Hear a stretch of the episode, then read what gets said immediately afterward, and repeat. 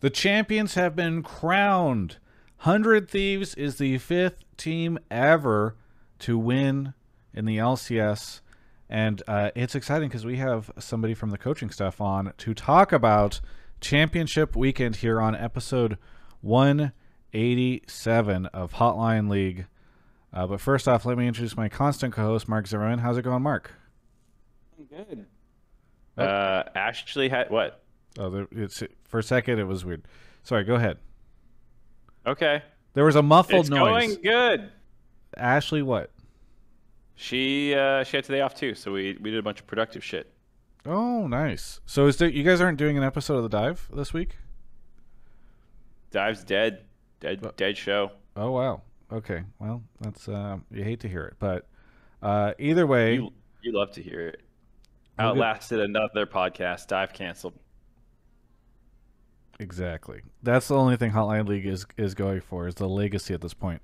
Uh, of course, I want to give a shout out before we introduce our guest of the evening to Alienware and Mountain Dew Game Field for sponsoring the show. But joining us right now is Freeze, coach of Hundred T. So Freeze, okay.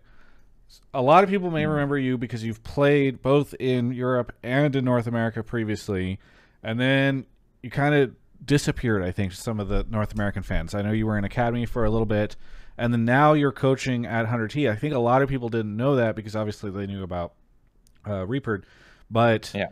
what maybe you can uh, let everybody know what your path has been uh, from a career perspective, especially as it relates to North America.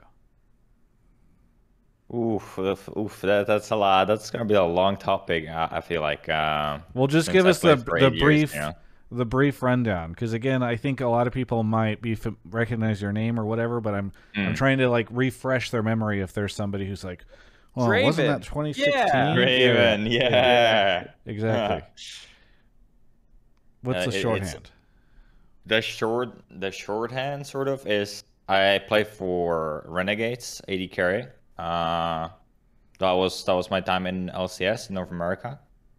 Uh, and then basically after that, I went back to Europe uh, to play for H2K. Uh, and then I went back to NA to play for Temple Storm in Academy.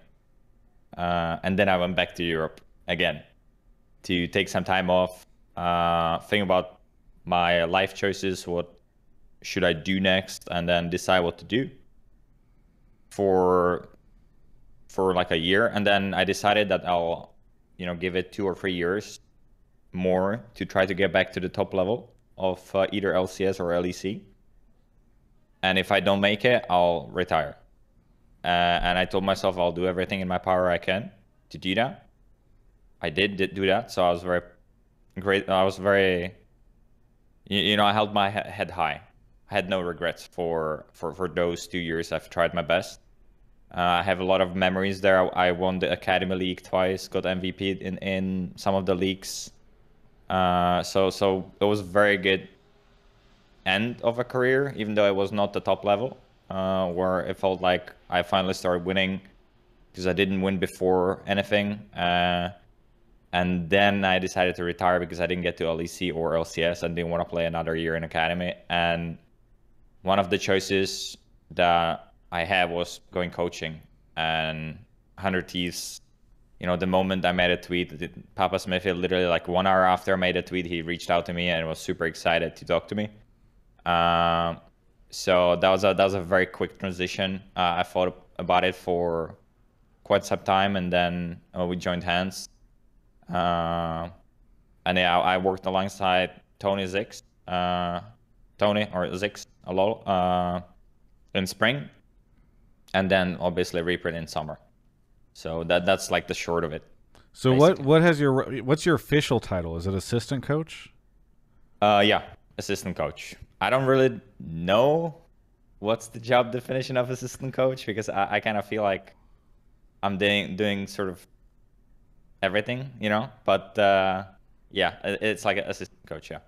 Uh, okay, and well, then that's a, a good question. Then it was going to be my follow up. Is you said you're kind of doing everything. So Mm-hmm. what? Where are kind of like Reaper's duties versus your duties? Like I don't know uh, if you're focusing Mm. more on like helping the players with their mental and how they're doing, or if you're you're doing more like studying and a- analyst type coaching? Like Mm-hmm. where where is your role versus Reapers, for instance? We have quite excessive coaching staff actually at 100 Thieves. Uh, we have Nathan, who's our analyst. Uh, we have Lustboy, who's our secondary assistant coach. Then we have me, and then we have Reaper. Uh, Reaper is obviously the captain of the ship. Um, he makes the final calls, decisions, everything.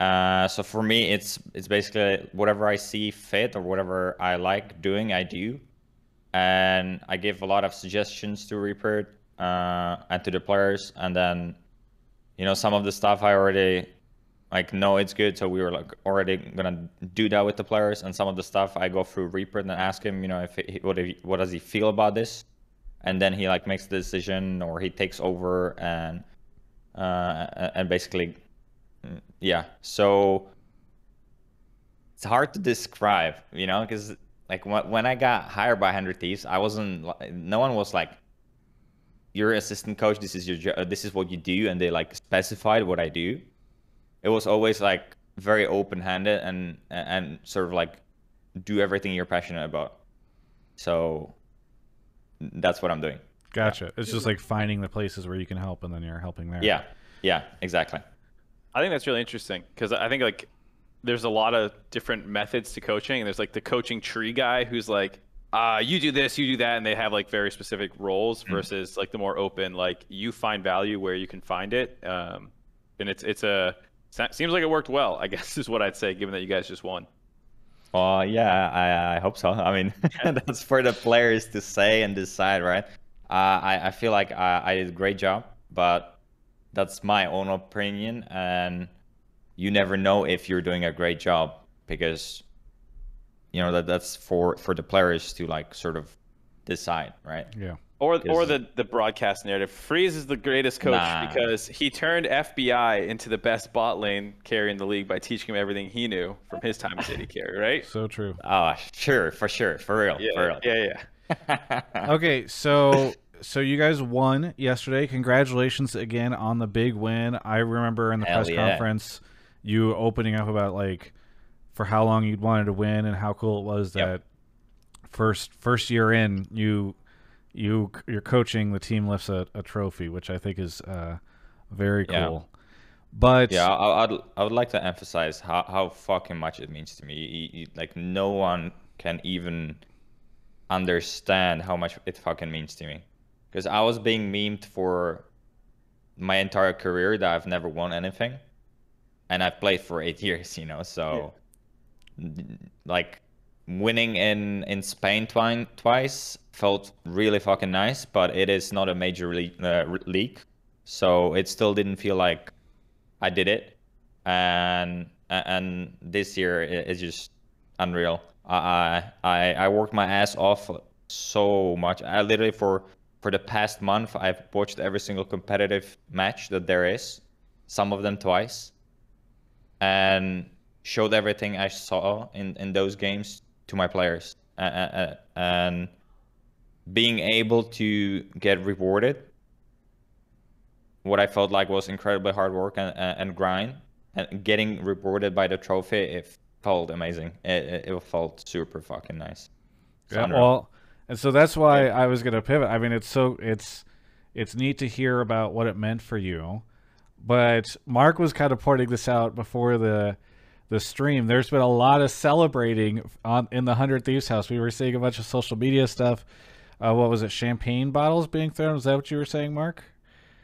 So that was the one that we were talking about. But there was also a hilarious video of Nadeshot like trying to pick up a speaker, and it's like the camera's kind of on the five players celebrating, but then he drops the speaker. It's just it looked like a madhouse for the entire org to, to get the first one as well, because it wasn't like it was a lot of players first, you know, one, a lot of staff's first one, and then the org itself. So it seemed like everyone was just going ape shit. Yeah. yeah, yeah. For there's a there's a lot coming. Uh, I've noticed there were cameras everywhere when we were celebrating.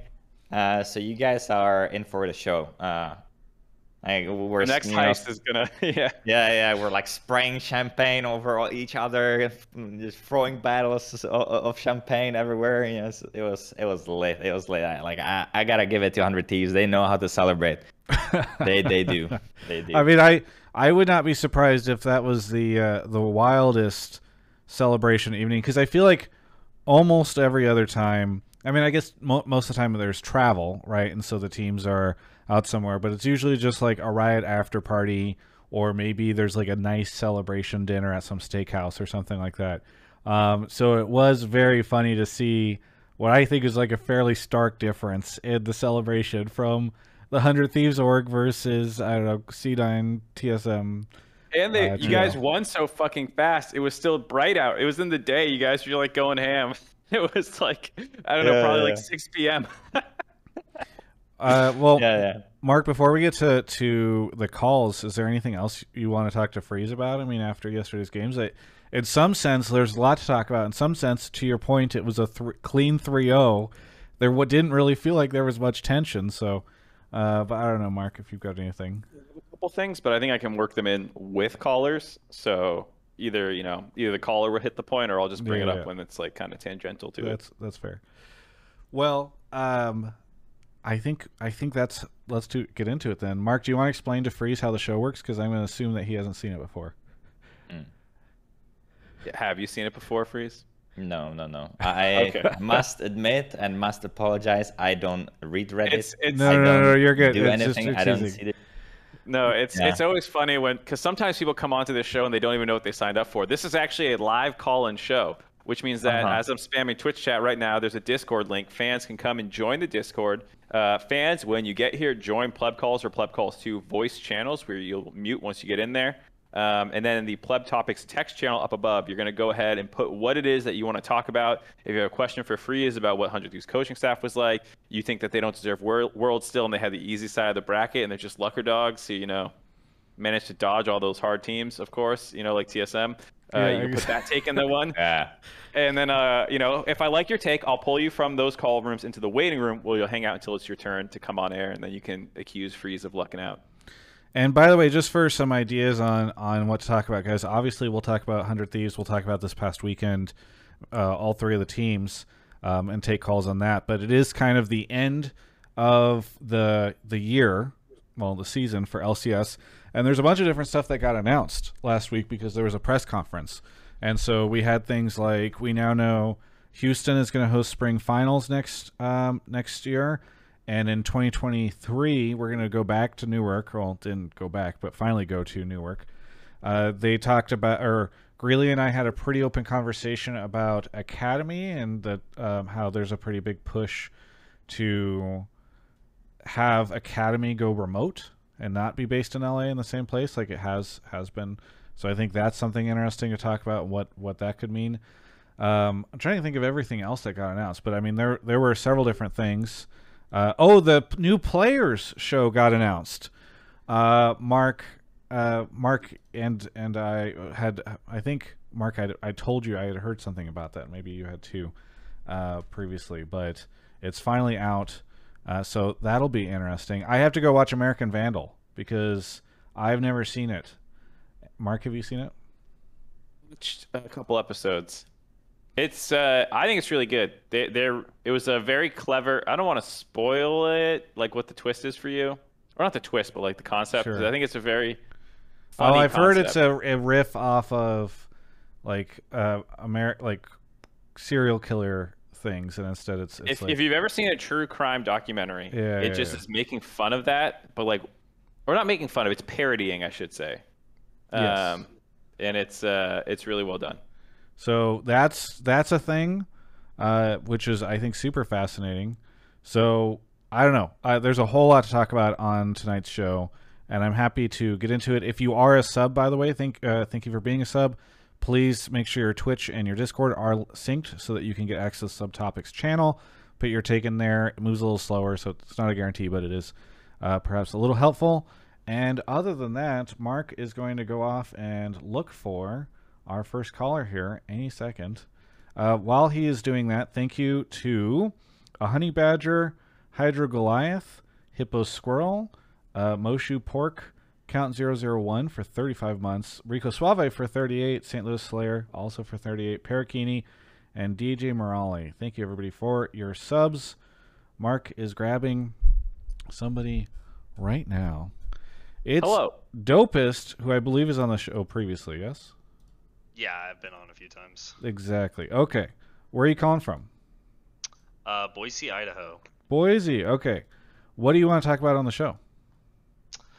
Okay, so um, basically my question was mostly for Freeze. Um, I just wanted to know how he thought his experience as a pro player helped him transition into being a coach. Um, that's like basically the first part. So maybe if he wants to address that, and then I had a, maybe a second follow up. If Well, time. really quickly, why don't we get your follow up here too, just so that Yeah, if- yeah. So, um, so aside from that, just wondering if he thinks that being a former pro player or at least being high elo is important to be a good coach. Because I noticed that 100 Thieves, a lot of the staff is either form, former pro player in the case of Lustboy and Rebird, um, or as far as I understand, at least like relatively high rated. So just maybe getting his opinion on coaching staff in general. Is it really important to have that former experience so you can intelligently So- talk to the players about the game? how how's your previous experience informed your coaching, and and how necessary is it to be, you know, either previously high elo or pro, et cetera? So okay, um, I'll I'll address this this way. Where I played for eight years, and in the eight years of my professional career, I had only two good coaches, or maybe two, maybe three, in in all of the teams. And I've been saying this for a very long time um, to my friends, is that the league is basically waiting for players that are old to retire and become coaches. And not all the coach, not all the players that will retire uh, and become coaches will be good coaches. But there is this huge gap in, in the coaching staff where we need to go through like a, like a, like a, almost like a, Purge. what is it called? Uh, not not purge, but but like uh, you know, like the age, you know, like a different age. Yeah, yeah. You cross into Generation, different era. generation. Generation, yes, exactly. That's the word. It, it almost feels to me like you need to go to the the next generation, and then through that generation, you have to like selectively the the the league has to selectively choose the coaches because not everyone from the retired players will be a good coach. So that that I feel very strongly about that. You know, if you're prof, uh, ex-professional, you will you have the the upper edge to the everyone else who's not the the coach. But there are exceptions to the the coaching staff. I since I said I had two or two or three good coaches that were not players and they were really good. Uh, So it, it really depends because you know if you if you want to do a strategy and you want to be a strategic coach, then you, you definitely need to have the background for for player because or professional because it, it literally shows you a different view of the game. Because it, it, it's it's different when you play the game and when you look at the game uh, and you kind of have to like mix it both to to give it to the players to for, for them to understand and, and connect better. So so yeah I, I feel very strongly about it but So, So you can I'm- you can be good if and if you weren't a former pro, but it sounds like you're like that should that's that in general should be the baseline. yeah yeah I mean, I think it makes it makes sense. There's obviously exceptions to every rule, but Yeah. players having the game knowledge will bring more to the table, especially right out of the gate. I feel like a lot of people need time to learn. Coaches who are not players and players who become coaches, like no matter what, you're gonna need time to learn. But at least a former player has a perspective that they bring right away. Where there's a lot of analysts you bring on where it's like, well, you're good with like you seem to understand this like stuff, but you still need to train them up. Whereas like I feel like a, a player can be like, well, you used to play AD carry, like work with our AD carry on matchups or so, or something. You know, it's it's a lot faster. Um, but yeah. That- yeah Uh, so a little bit more back on the first point, like what were some of the things that you brought to coaching that you experienced as a player? Like, were there things that you're like, oh, I wish my coaches did that, and then when you became a coach, you did it, or like, how was being a player first informed how you you coach? Um, so, so throughout the career, again, it, it's sort of like I took from from every coach that I had was sort of like he was doing something well and he was doing something bad. And from from all of the coaches that were doing something, I, I sort of like took something that I, I uh, felt like is good. And um, in a lot of the academy leagues that I've played on towards my end of the career, I, I had to be the guy coaching the other players and, and explaining to them, you know, lane management, wave control, uh, rotations in, in mid game, side lane, macro, all, all these things. I had to be coaching the academy players because they didn't have the basics or foundations for, for that. And I, I feel like I, I kind of created a, a system for myself of, you know, like this is the first thing you need to learn. This is this like, and building on top of it like giving like the the players the foundation and then building on top of the foundation uh, and improving and giving them more depth uh, but first like getting the basics done if you know what i mean with with pro players like the ones that are on 100t who have been playing for a while and i know like mm. some of these guys are still either fresh in their role or you know relatively fresh to the, the big leagues coming in last year etc but uh, do you find that the stuff that you were teaching the am- academy and amateur players was already like these guys already know, or are you? mm. Are there times where you're like, "Wow, I got to teach one of these guys about wave management because they're doing it all wrong or something"? I, it's I think it's tough for me to sometimes know as pro players grow, are they like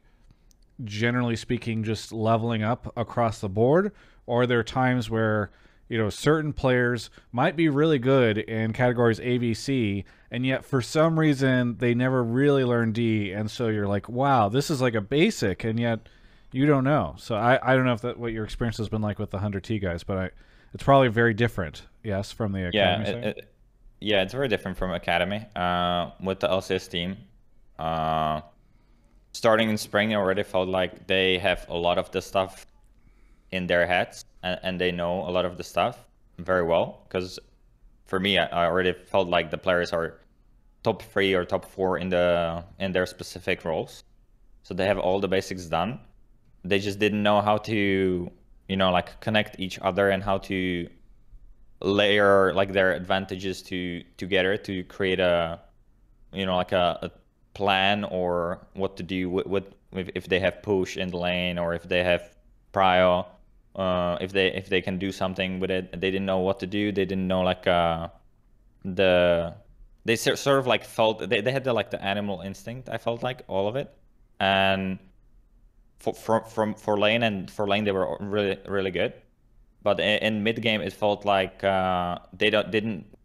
This is my personal objective, but uh, or feeling. Opinion, but in yeah. in Spring's play, it felt like they don't even know what macro is uh, even though they were really good at uh, the, the, the only one I didn't feel that way was uh, Ssumday. Ssumday knew what to like what he should be doing on the map uh, and when he should be doing it. Yeah. But uh, the others were very like confused. They, they just basically go mid and do something or something's gonna happen, you know, rather than than specifically playing macro in the game and we've been struggling with that even in summer you know like everyone was memeing in in summer that the 100 t's uh, mid game is horrible uh, which it was honestly. Uh, we managed to fix it this this playoffs where we watched a lot of mad lions uh, vods and clips where uh, I was constantly asking the players about Rogue and Mad Lions that their macro is very good Rogue not so much in summer, but in spring Rogue was really good uh, in macro, and I kept showing him them all the time what the what Rogue does in in macro in spring, and that way I it felt like they or in spring at the at the end of the spring it felt like they already know what to do in their head, but they didn't put it in practice. In, in summer with Reaper coming in. Uh, we basically dropped all, uh, a lot of the stuff we were doing in spring and we started all over. So it felt like uh, we forgot about this or we put this somewhere in the back of our minds, uh, the, the mid game macro. And then in playoffs, when we started watching uh, Mad Lions, that Mad Lions macro and how they play in mid game, and looked at our our own way we played mid game, it felt like everyone remembered how we used to do that and then started doing it. Uh, and on Saturday, I like you know if you would watch the the series, then on Saturday uh, versus uh, or like when we played versus TL uh, before that, before this week, it was horrible. Like both the both the teams were so horrible. Uh, like when I was watching the games, it, it was everyone's just had a, like a bad day or slept badly because the games were it, it even though it was five games, it was horrible. Uh, from from like a strategic point of view and from from macro and from how the, the teams played because uh, there were free kills in 30 minutes for example you know no one was doing anything and then we took the week of practice, watched the clips and VODs of, of Mad Lions, watch our clips and VODs of our mid-game macro, and then watched FPX how they did it. And, we kind of combined everything into the way we played on Saturday. When we on Saturday we started already having a good mid game, but we were doing mistakes of, you know, like basically we didn't push this one wave extra or we didn't hover this side, and that was that was basically like a uh, rusty mistakes or we we started doing what we should have been doing but we didn't put it we, we didn't do it perfectly and then we we went back in the compound uh, that day and watched the the clips again uh, and watched how we did it and and basically talk about what we should be fixing for tomorrow and then on sunday we just giga stomped tl it was not even fucking close we like I was almost crying when I was sitting, uh, like when I saw our mid game macro. It was so fucking good, it, you know. So it, it's just unreal how, how how much we improved over those two days uh, and the last week. It, it, was super nice, super crazy that the players are this good, you know. Yeah, yeah. I mean, obviously there was an insane turnaround because everyone expected a, a repeat or worse of the first time you guys played. So a huge improvement between the weeks. And I yeah. think. Uh, oh, go ahead, Mark. Oh, you can go first. I was just gonna say, as an aside, like to that point, and I, and hopefully Freeze doesn't take offense to this, but like if you had stacked ranks all the different possible outcomes yesterday, I I really do feel like most people would have put 100 T 3 at the lowest. Like even if you, people thought the game was going to be super close or the match was going to be really close, like I don't think there were too many people that were just expecting like 100 T to come in and, and roll TL. So it was it was it was wild. Uh, Mark, what were you gonna say?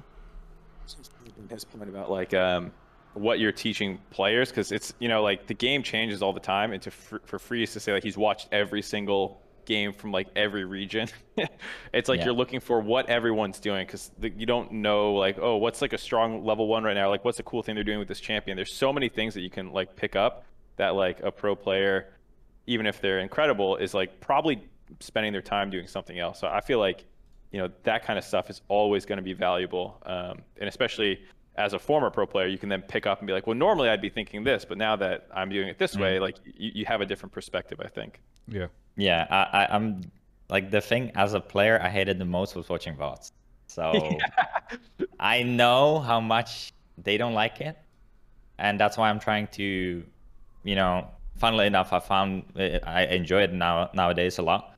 Because uh, when I bring a good point to the players, then you know the acknowledgement, the smile on their face, that that's what gets me going. That's my fuel. So I'm trying my best to, you know, like give them straight up the clips and straight up the vods or like what they have to look at, because I know as a player, you know, like I would not watch vods. You know, it just it was just I, I would think that I can play solo queue and improve in solo queue more, but that's literally not not true. Like uh, th- this past week, uh, I knew that us watching clips and, and and vods will improve us way more than just playing another scrim or playing more solo queue. Yeah. Yeah. Do you have like a a mo- like a a moment or something from one of these series where you're like, that was me and I made sh- like I gave them that advantage or anything like that? Because um like that kind of like watching a bunch of stuff. I'm sure you're watching TL footage too. Like I, when we played LMQ way back in the day, I noticed I had a level one pattern, and like in our series against them, the players we, we didn't even have coaches on stage back then, so this is a lot of credit to the players for even remembering like a level one that I noticed them doing, and we got first blood off it, and it was like the proudest moment ever as a coach, where I was like, holy fuck, I helped my team get first blood. You know, like do you have one of those moments? You're like all your VOD review like led to this thing that that helped. Um, Yeah, I do.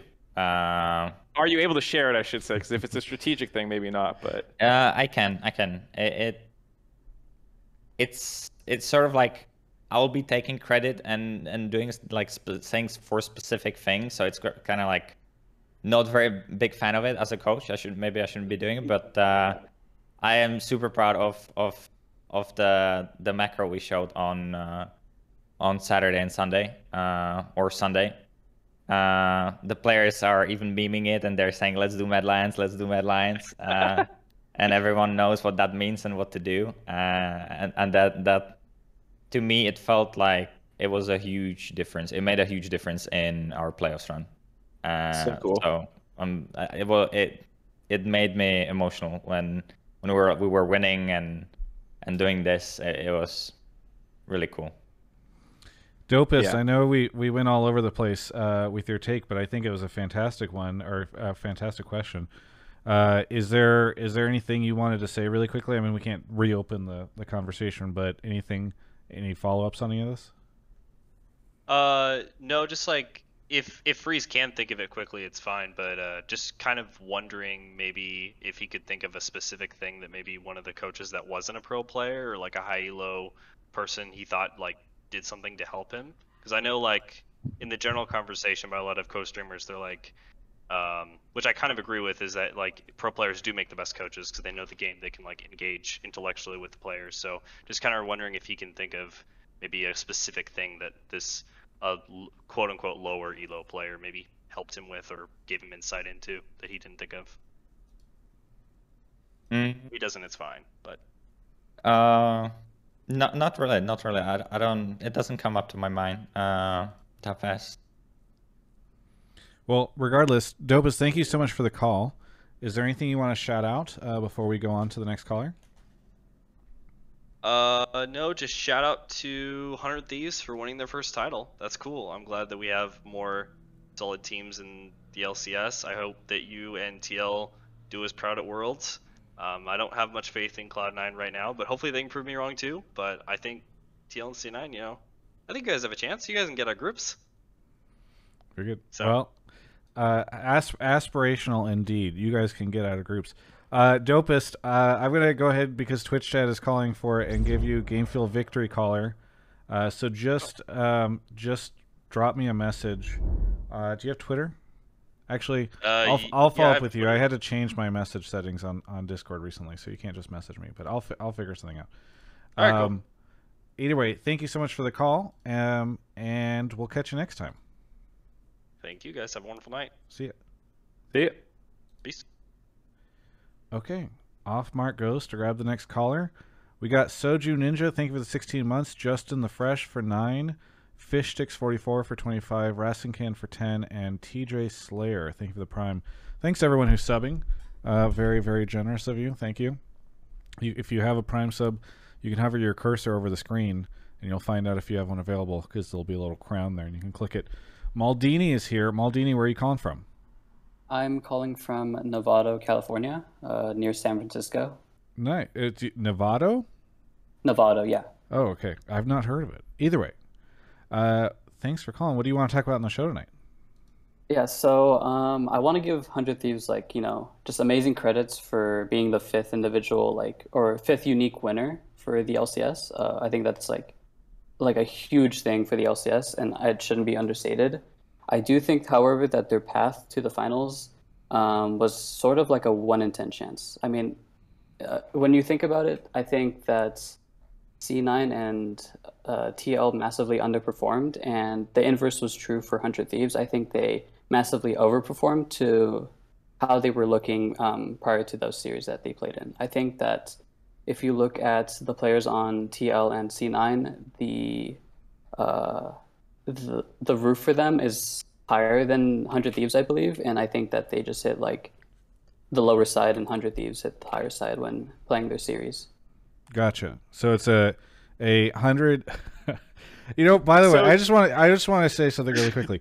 I asked and Freeze. I am really happy you're here, but the immediate thing to do once you ask uh, 100T or once 100T wins is I messaged Papa Smithy. I said, "Hey, can any of your players make it on the show?" and he's like, "Oh, we got a lot going on tomorrow. They're really busy." I was like, "Okay." Uh, I was like, "Oh, Freeze, that's perfect. I loved interviewing Freeze. He'll be a perfect guest if if you can make that happen." And he's like, "Yeah, I'll hit up Freeze." Freeze comes on. Now in the Twitch chat, we got Huhi and Closer. Uh, Closer, I'm sorry to say, caller, he thinks your take is uh, very bad. Um, And before we get into it, I just want to say I appreciate the caller, you know, not pulling the punch too much for what their their take was. The ro- rolling the one in ten, you know. No, it here- takes uh, it takes it takes guts to come in here and tell that to the, the member of the team that And- just rolled that that ten out of ten apparently. And by the way, I just want to point this out because people complain that the, the calls are not that great sometimes or whatever. And I think it gets really boring when we have a guest on and, you know, we have three calls in a row that are some variation of 100T is the best team ever. And oh my God, we love 100T because then the guest usually just goes, Oh, I agree with everything you're saying about my team. Um, but Mark, before we let Freeze unleash, and maybe he can, you know, get some messages from Huhi and Closer to insult our caller. Uh, but Mark, what what do you think? Because to the caller's point, nobody predicted 100T to do as well as they did. It did feel like TL was just kind of like rolling over in some of those matches. It didn't really feel like they put up a much of a fight, whether because 100T was stomping them or because they sucked and didn't show up. Uh, I don't know about Cloud Nine's game the day before, so I I'm kind of curious what your thoughts are on the three teams and their performance this weekend relative to how they normally are. For Saturday, I don't think I didn't have any strong opinion of like perform overperforming or whatever because I predicted T uh, Hundred Thieves to win, and I said three two or three one. I, f- I can't remember what I said on the dive and stuff, but I already thought they were going to win anyway, so that wasn't like a shock. Um, I thought TL was going to win the finals, so I can say I was surprised, but I don't think. I think that's more like, oh, I was wrong, more than like, oh man, Hundred Thieves just got fucking lucky. TL didn't show up. I don't think TL played well. I mean, like a 3-0 stomp after against a team, you know, is almost always that team probably didn't play well unless it's just a, a giga skill gap, and I don't think TL's bad players. So um, I think part of it, you know, TL didn't show up, but I, I don't think that it means 100 Thieves would have lost if TL did. I thought that they made some adaptations in draft and stuff that I really liked, um, like taking the Shen, dodging Ornn. I don't think they played Ornn in any games. No, they didn't. So like there were some of those things that I didn't I didn't like in their first series where I was like, oh, they're they're playing too much scaling. I want them to play more early game, and I, I think they, at least from my outside perspective, did have some of that shift uh, in some of their champion pools and stuff. And I think they adapted well in the week off. Freeze has been talking about how much they focused on their mid game and stuff. Um, I'd have to go back and remember, but I remember Closer having a really good series against TL the first time around too, and I think they won a, a bunch of their early games, if I remember. And so the fact that they clean up their mid game means they actually like snowball that lead is is a pretty big deal. So I don't know. I don't think it's oh one team got lucky, the other one got unlucky. I think like one team made more improvements in, in the week off for the rematch. Well, two two quick follow up on on that. Not talking about the teams and how they perform, but do you feel like there's any sense that like the the players individually under and overperformed in a lot of cases, right? Like I think a lot of people were really critical of how often Perkz seemed to get caught out on Saturday, and a lot of his deaths felt weird. Did you watch him in the regular season? He I'm- led the I league am in deaths I am at, at pre fifteen and mid laners. I am only trying to spark discussion. I know, I know. Um, I'm not. then- this is me flaming the people Sure, having sure. mistakes, not flaming Yeah, you yeah. for asking the question. and then and then similarly, you know, it just felt like there was a lot less coming out of TL on, on the individual stand. Like you didn't see Core Core JJ like playing the way it feels like he normally does. And then on the other hand, is there? I mean, that was probably the best series of closers life, right? At least in his experience over the past two years in North America, because it uh, he played out of his mind, right? So I don't know if you feel like he. It, it didn't seem like it was always just 100T doing really well. Obviously, they improved. Their macro was great. But Closer individually just seemed to play incredibly well, right? So, do you do, what do you think of those types of conversations? Uh, Didn't he play incredibly well in the C9 series? He, like single handedly won them the game on Lee when they didn't have like any other forms to engage and got two insecs off on people. And he carried a bunch of games. I forget it was the EG series that he was smurfing with with Viego, and that started the whole like don't give closer Viego thing. Was actually at the very start of playoffs. Like, yeah, as closer said himself in Twitch chat, usual closer gameplay. I, I didn't think it was. I mean, he I, I made the case on the dive last week and even on the pre-show before the the C9 series that he he has a case for being the most dominant player in playoffs at the time at any position. So like yeah, when he when he hulks out, it's not a surprise. So I, I don't think it was an overperformance at all. Okay, freeze. Uh, ti- Nah. time to unleash you on on the caller. Okay, so this your c- credit to you on your one in ten fluke win. Uh, what what what what do you got How to did say? Did you weight the dice? yeah, yeah, exactly. So, so let me start with this, right? So, as I said, I don't really watch uh, social media. I only catch up the most, uh, the most obvious ones when the players are talking about it. Uh, so there's A is everyone was talking about, you know, that the C9 TL is gonna be the finals.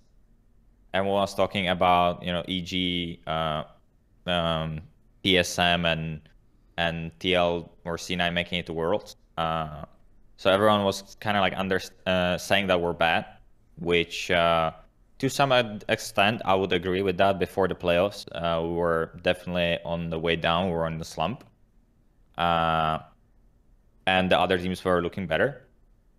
But uh, doesn't that mean then if we're that bad in a regular season and then we fucking destroyed every single team we play on our way up and you could see the progress for versus EG, we would have five games, the games would be close and wouldn't be looking good. Then you would play, we would play C9 and the games would be looking much better, but still not clean. And then we would play TL and the T- TL games would be fucking giga stomped. Doesn't that just means that we're better team, better players, we're improving when everyone else is not improving, and we're stepping up and playing well when everyone else is fucking choking. That just means we're better players. We're better. We're better players. We're a better team. It when it when it matters, we fucking stepped up and we fucking destroyed everyone. So everyone, shut the fuck up. You fucking suck. You could have done it too. We did it. You didn't. We're the fucking champions. You are not. So now, shut the fuck up and let us enjoy the fucking trophy. We worked our ass off. Everyone. Maldini, uh, I, he did say everyone, so I believe that includes you. Is there uh, is there any follow ups to any of of what you were saying? No, yeah, no, I respect that. I respect that. Um, I think, well, when I was making the take, I wanted to draw the the line at lower bracket finals, so 100 Thieves and C9, and then 100 Thieves and TL. So I wanted to compare like the play before then and then the play after, um, because 100 Thieves versus EG was like a completely different look than 100 Thieves versus uh, TL in the finals. So that's really where I saw that like 100 Thieves compared to how they played versus EG really overperformed. Um, and TL really underperformed compared to how they did um, against 100 Thieves the first time and against uh, TSM and C9. Gotcha. So you're just sort of saying like if you look at the playoffs in general, you you don't in your mind you don't perceive it necessarily as and correct me if I'm wrong as 100T like growing over the course of the the playoffs and these other guys slumping. You you mean like this it was it was kind of random that like 100T was able to peak at the time that they did and that TL and C9 slumped at the time that they did. That's kind of what I'm picking up.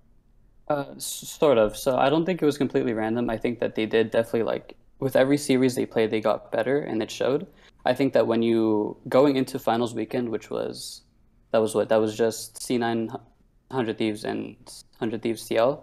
I think the weeks before they were looking uh, completely different to how they looked in finals weekend, and that's that's uh, really where I draw the distinction.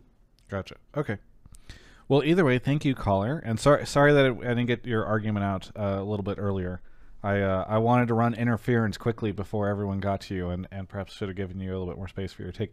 Is there anything you want to shout out before we take a quick break? Uh, shout out Alienware, shout out Game Fuel. Um, you know, the show wouldn't be possible without them. Uh, actually, I do want to shout out Closer. That Lee Sin play on Tactical was insane. Um, so mad respect for that one. Very good. Thank you, uh, Maldini, for the call, and we'll catch you next time. All right, thank you. All right. We're going to take a quick break to talk about Alienware. And there's a new cool thing that I got to let you guys know about. If you head over to alienware.com slash Travis, up at the top, you are going to see Join the Alienware Games, uh, which you can you can uh, check out from August 27th to October 7th. They have finals on October 23rd. It's a big, cool thing that they are doing um, where you can compete in all sorts of games like Fortnite, Valorant, Rainbow Six Siege, etc. Additionally, in addition to that, if you browse, if you go to alienware.com slash Travis, please uh, do that first. It's very helpful. And then you head over to the Alienware website. What you will see is right now, Intel Gamer Days are happening. Uh, this normally happens in the fall and it's a big, big way to get discounts on gaming laptops, PCs, and so much more. Um, and so that's kicked off here on the 27th, and it runs through Labor Day, which is September 6th. So please uh, do yourself a favor, take a look at the deals that are going on on the Alienware website for Intel uh, Gamer Days. It is a very, very cool thing to be able to, you know, sometimes you, you think, oh, I got to wait till Black Friday, I got to wait till I don't know whatever other holiday time uh, to get a great deal. Well, guess what? There's a fantastic window right now, Intel Gamer Days, to get a, a great deal on an Intel computer. Uh, and when you do, make sure that you use the code in the description of this. I don't know if it'll stack. Doesn't always stack. Sometimes it does. It seems I I don't have all the details on when and when it won't. Uh, but if you're watching this on YouTube uh, or you're listening to it on a podcast, you can go check out the YouTube description to get that link. Uh, and thank you everyone so much for supporting uh, what I do because you support Alienware and they support what I do. So it's very, it's the, what is that? One of those properties. Mark, you're not paying attention. It's okay. No. Transactional property. When am I ever? Transitive property. All right. Thank you to Alienware for sponsoring the show. We love you guys, and we'll catch you next time. Okay, Mark, Yeah. what do you got? You got another caller for us coming up? Oh, sure. Yeah. Okay. Thank you to TJ Slayer, J Boudi, uh, I'm Elvis Four for 39 months, Q Parker, uh, Nodak, who gifted a sub to closer. I'm sure he'll appreciate that. The best cliches, and Crimson Clement Clematis. Is that how it is? Either way, thank you everyone for subbing. Mark is grabbing the next caller right now, and he will be back momentarily with that individual. And here it is. Dank Jesus is here. Dank Jesus, where are you calling from? calling from uh, Aveiro, Portugal. Oh, I'm going to turn you up. What's that? I'm calling from uh, Aveiro, Portugal. W- one more time. Sorry, you're, if you can get a little closer to the Um, microphone, you're kind of quiet for me. Call- caller? He muted himself. He's back. Caller? What? Where are you from? Oh, you're cutting in and out. I think. Uh, well, let's see if you can give us. Your, get, see if What you about can, now? Okay, yeah, now? you sound better now. Where are you calling from? Okay, there we go. Yeah, I'm calling from uh, Aveiro, Portugal. Oh, okay. What do you want to talk about on the show? Yeah. Uh, well, uh, my take is that the three teams that NA is sending are the three best teams that uh, NA will ever send has ever sent so far. They still won't make it out of groups, probably. No, I know it's not them, but hear me out. I think uh, the biggest problem for NA uh, right now is that the lack of uh, high level practice, the variety of high level practice is what's really holding them back, right? Uh, I'm gonna just break this down. I think right now there are, let's say, S plus teams, right? You've got uh, Mad Lions from EU, you've got uh, Damwon from the LCK, you've got multiple teams in the LPL. I'd say FPX is definitely the clear favorite, but you've also got EDG with their slower style. I don't think there's an S plus tier in NA, and I think that really stifles the growth of the region uh, when it comes to international competition. NA uh, teams always have to play catch up in boot camps. EU teams also do, but usually less so because they still have more variety with multiple EU Masters teams.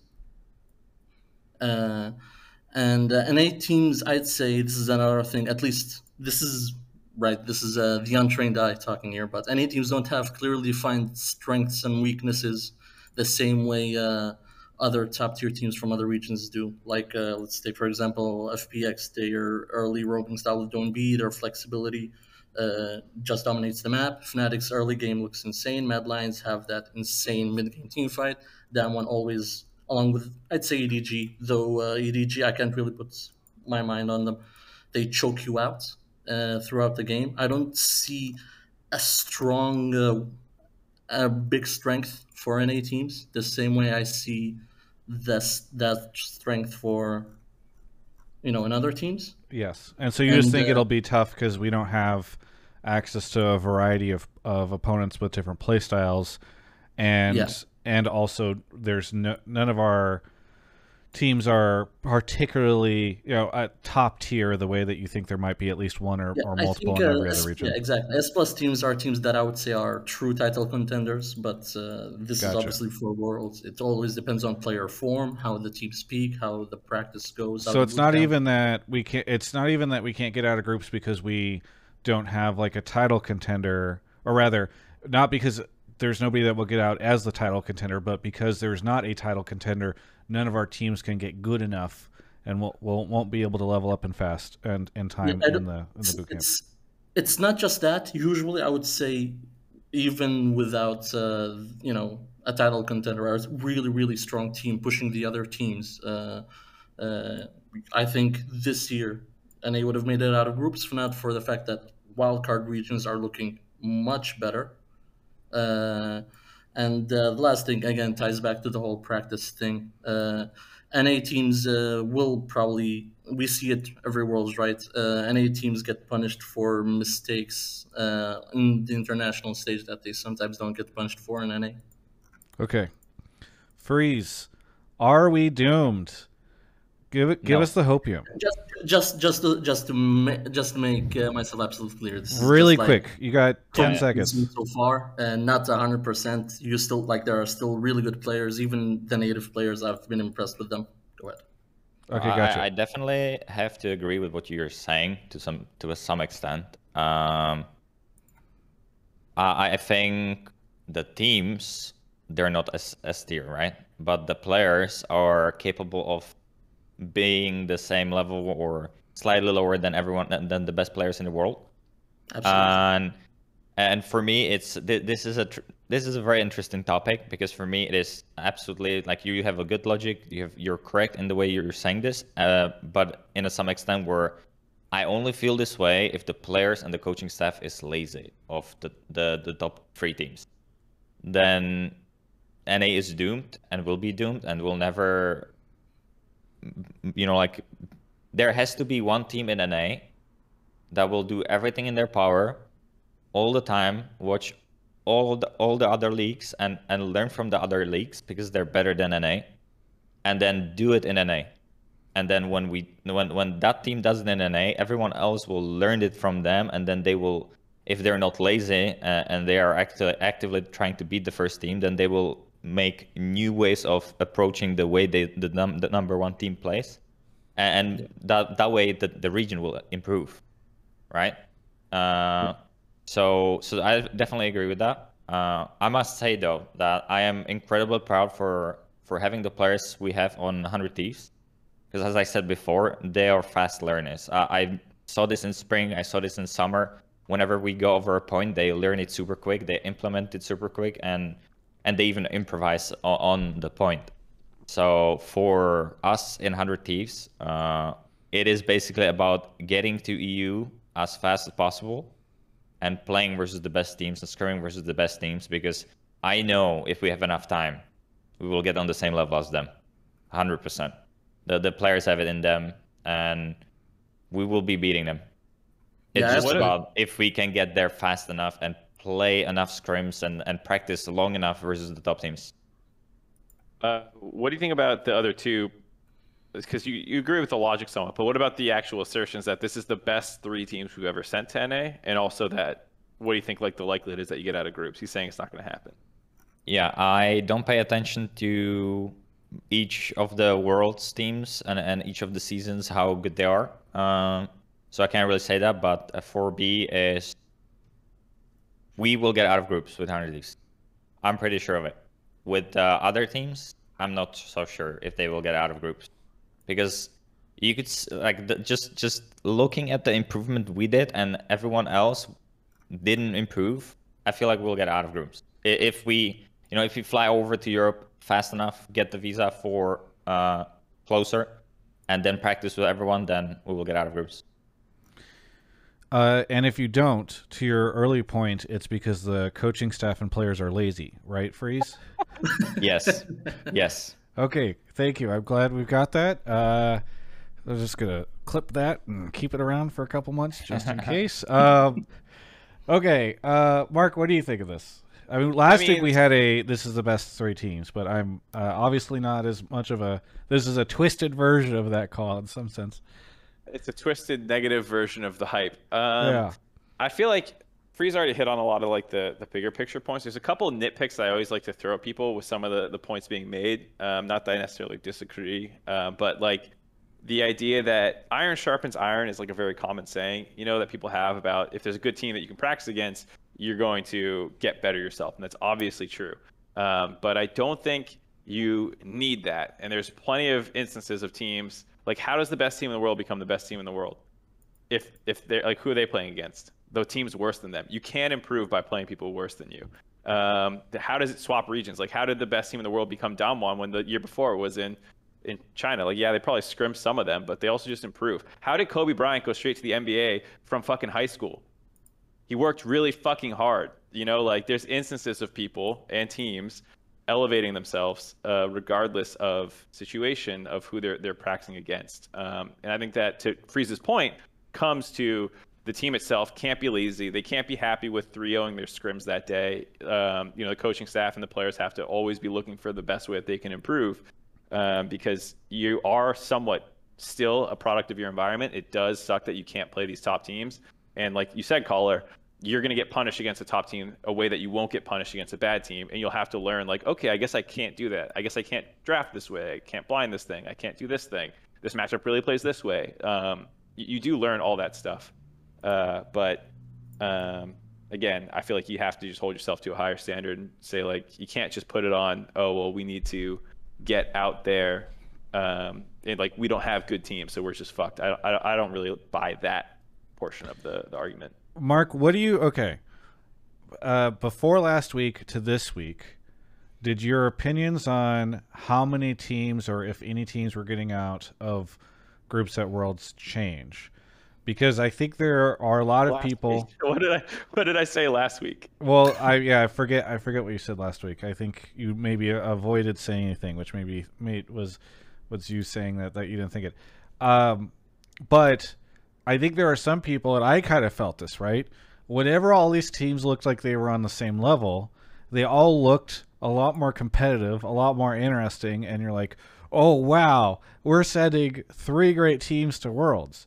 But then 100T just showed up and made everyone else look bad this past weekend. So now it feels like we're sending one good team to Worlds. Um, I don't I don't buy that shit at all. No, no, no. I, I feel like we're sending three good teams. I agree with the caller. I mean, like I'm not optimistic because I'm jaded. not not that these teams did anything wrong.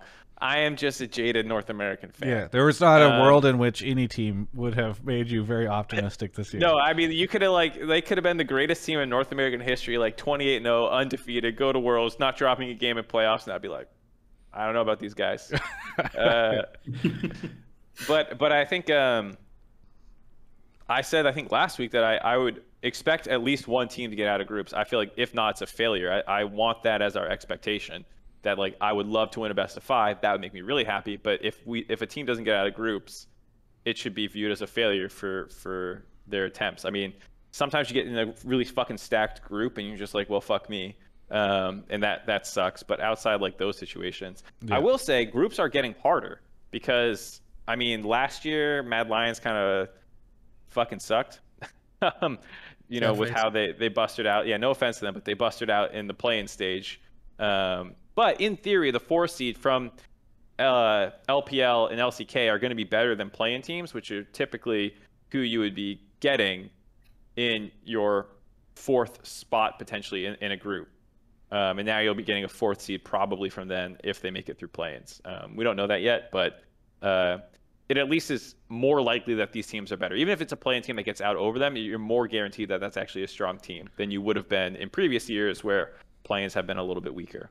So I mean, to to that point, uh, Mark, is there a chance where we are setting the three best teams, but this this will be the toughest groups ever? I think both those things can be true. Yeah. Yeah. Yeah. Oh, that's a, Chuck that's a nice little way to to calm to pour some ice down anybody's uh, pants if they're getting That was that was that not hyping you guys up?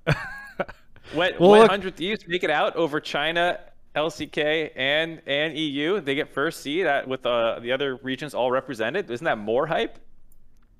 At least one of them will choke. There's usually something that goes terrible in play-ins for a major region team, and uh, and I feel I'm talking like- about regular group stage when they when they six Yeah, over yeah, group. yeah, it's it's- gonna be so hype. But I'm just saying maybe maybe one of these don't don't escape. I don't know.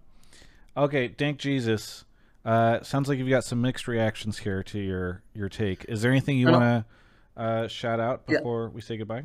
Yeah, can I just uh, just j- just hit, hit a Sure. one point uh, because I definitely agree with uh, Mark about what he said about the teams uh, because uh, the people the reaction people had to NA teams when they had uh, some series that weren't as spectacular. I don't think that matters as long as the team peaks at the right time and uh, uh, that comes from the practice and the bootcamp that they have uh, pre Worlds. And uh, I really hope uh, T- uh, Hundred Thieves in particular doesn't get a group of death because I would like to see them get out of groups. I'm a big fan of the org despite being uh, a much bigger LEC fanboy. So shout out to Papa Smithy uh, in particular. Very good. Thank you so much. Also Thank my you. boy Abbedagge.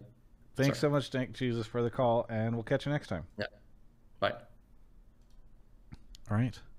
Off Mark goes to grab our next caller.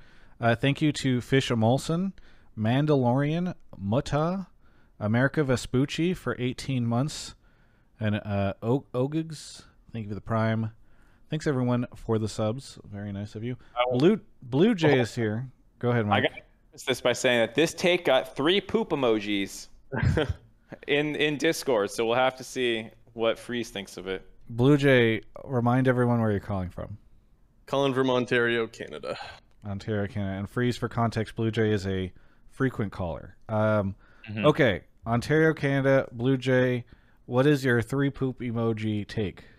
Yeah, I- there's going to be some flame for this, I think. But anyways, uh, the take is that it's time we accept that the Perkz signing has been a huge disappointment.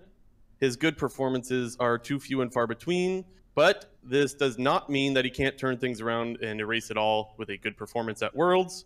Um, but he's got a long way to go at this point. Well, Freeze, you just destroyed Perkz uh, on I mean- Saturday. Why'd you guys do that to him? well, here here's one thing. I think it's worth pointing out to to Blue Jay's credit that Perkz was set up as the ultimate boss in the hype video this weekend, and then by the day of, they aired a different cut of the hype video, which Perkz was not in because he'd not moved on, uh, and he talked about how he got all this domestic success, but. He comes to the you know it's easy to dominate in LEC you know you got all those people over there. You come to the big leagues LCS and of course you're going to struggle. And that's what we're seeing. Perkz facing some real mid laners now in in the LCS and uh Freeze you agree with me right? That's what's happened Uh, yeah, yeah, yeah, yeah, yeah, yeah, yeah. Sure. I, I can add mean- on as well if, if you need me to. yeah go ahead you can Ju- feel feel free to, to elaborate a little bit and then fr- I'll start to Freeze Yeah, just, just a question though. Um, the, was he was Perkz playing AD carry and then role swap back to mid lane and got signed for C9, or did he play mid lane for a split and then got si- assigned for C9? He did. He did mid lane in 2020 spring, Spring. and then in 2020 summer he went back to AD carry. So in 2020 he played both, and then he got signed after. Going And then back he to got AD carry. oh, so Yeah. what I'm saying, what I'm yeah. So he basically played AD carry before he got signed for C9, right? Yep. yes but only for Yeah. once I mean obviously for multiple splits but it's not like he spent all last year One split, yeah. It wasn't a Yeah. two year period of him playing AD. So Yep. um, yeah, I don't know. Go ahead, go ahead, Blue Jay. What were you going to elaborate on? Yeah, the only small thing that I wanted to add is that this take is not about flaming Perkz. It's a lot more about just holding players accountable to how other players are held accountable. Like I don't feel like I mean a lot of a lot of analysts and a lot of fans do hold players accountable in like a fair way, but a lot don't. And uh, sometimes Perkz is making just huge throws that he himself will hold himself accountable for and some fans don't, and that's just kind of whacked. So, yeah. Like okay, yeah, kind of a, a, If was- if you he, if he had his name played off type thing, people would be more critical of him. Yes, if he was Jiizuke, he'd be getting way more shit. That's kind of how I feel about it. Mm. Okay. I mean, I do kind of remember his TF and uh, and basically giving us the game a few times with the either not flashing or tipping bi- into us and dying. So he's definitely not performing well this uh, this split, you know, or this playoffs uh, uh, for sure. So, but then again, uh, I know how fucking hard it is to role swap in in a game or in in League of Legends, and he for the past you know for like we've heard for the past two years he's been swapping to AD to mid to AD to mid, and then before coming to C9 he was still like for the entire split he was playing AD. So yes, he's not playing well, but I, I, I still feel like you gotta cut the the man some slack. You know, give him give him more time, see how he does. Because when he came back, uh, when he came to NA, he was so bad. He was playing mid lane so fucking bad uh, the the first few weeks, and then he started improving, improving, improving, uh, and then he's. I mean, yeah, he's not playing well. I'll give you that for sure. He's not playing well, but uh, he is he is a player that achieved a lot and then i feel like if he wants to do it he will do it again that it's it's up for him if he wants to do it or not that he, would- he- only he knows that I would like- even add on to, to be also to be more fair to Perkz that not only is he role swapping, he's also region swapping, which we've seen be really hard on a lot of players in the past as well. So just to give him some slack, I would add that as well.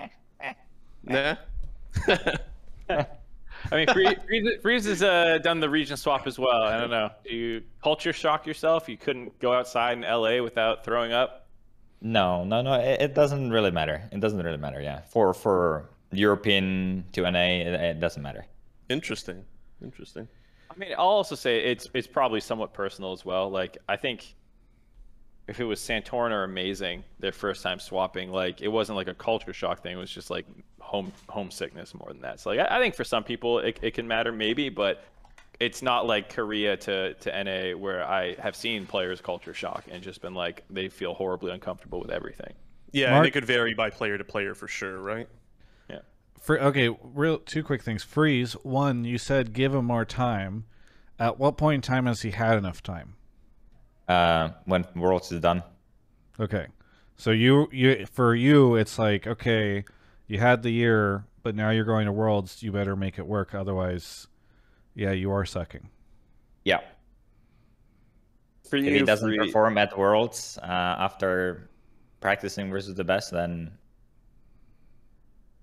it's bg for him he's washed. yes What uh, what what constitutes performing at Worlds for you? Is it like an individual metric, like hey, his team didn't get out of groups, but Perkz looked really good, or is it more of a team success thing, like you know they got out of groups?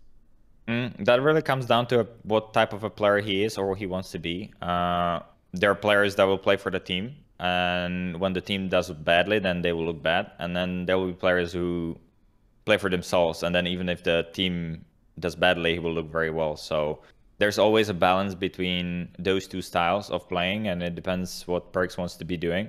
Because if if he will actively try to play for his team and and help everyone else rather than himself, he will end up looking slightly worse uh, in the end. So that will come down to whatever he wants to do and however he feels like he has the biggest success with winning uh, with C9.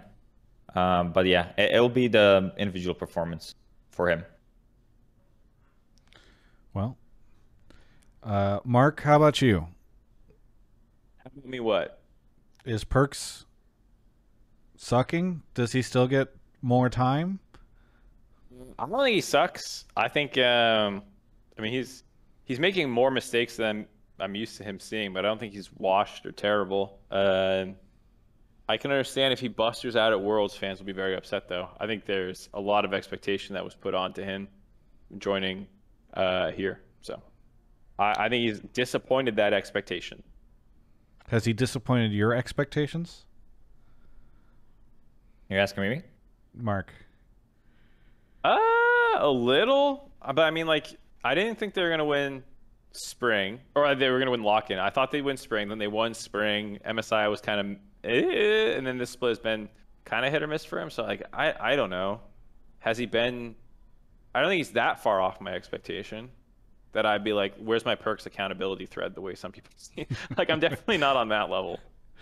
Yeah. Well, I think if we looked back at like the start of the year and we heard that he wouldn't be even an all pro or on the all pro ballot in summer or that he would be one game away from like complete failure of not going to worlds, I think that that's an area where or I, I, don't know. I think a lot of people would be really afraid, and I, I would even say Cloud Nine is probably still questioning whether they made the right decision, and they'll probably have a final answer after Worlds. Like if Perkz pops off at Worlds, I think most North American fans would agree.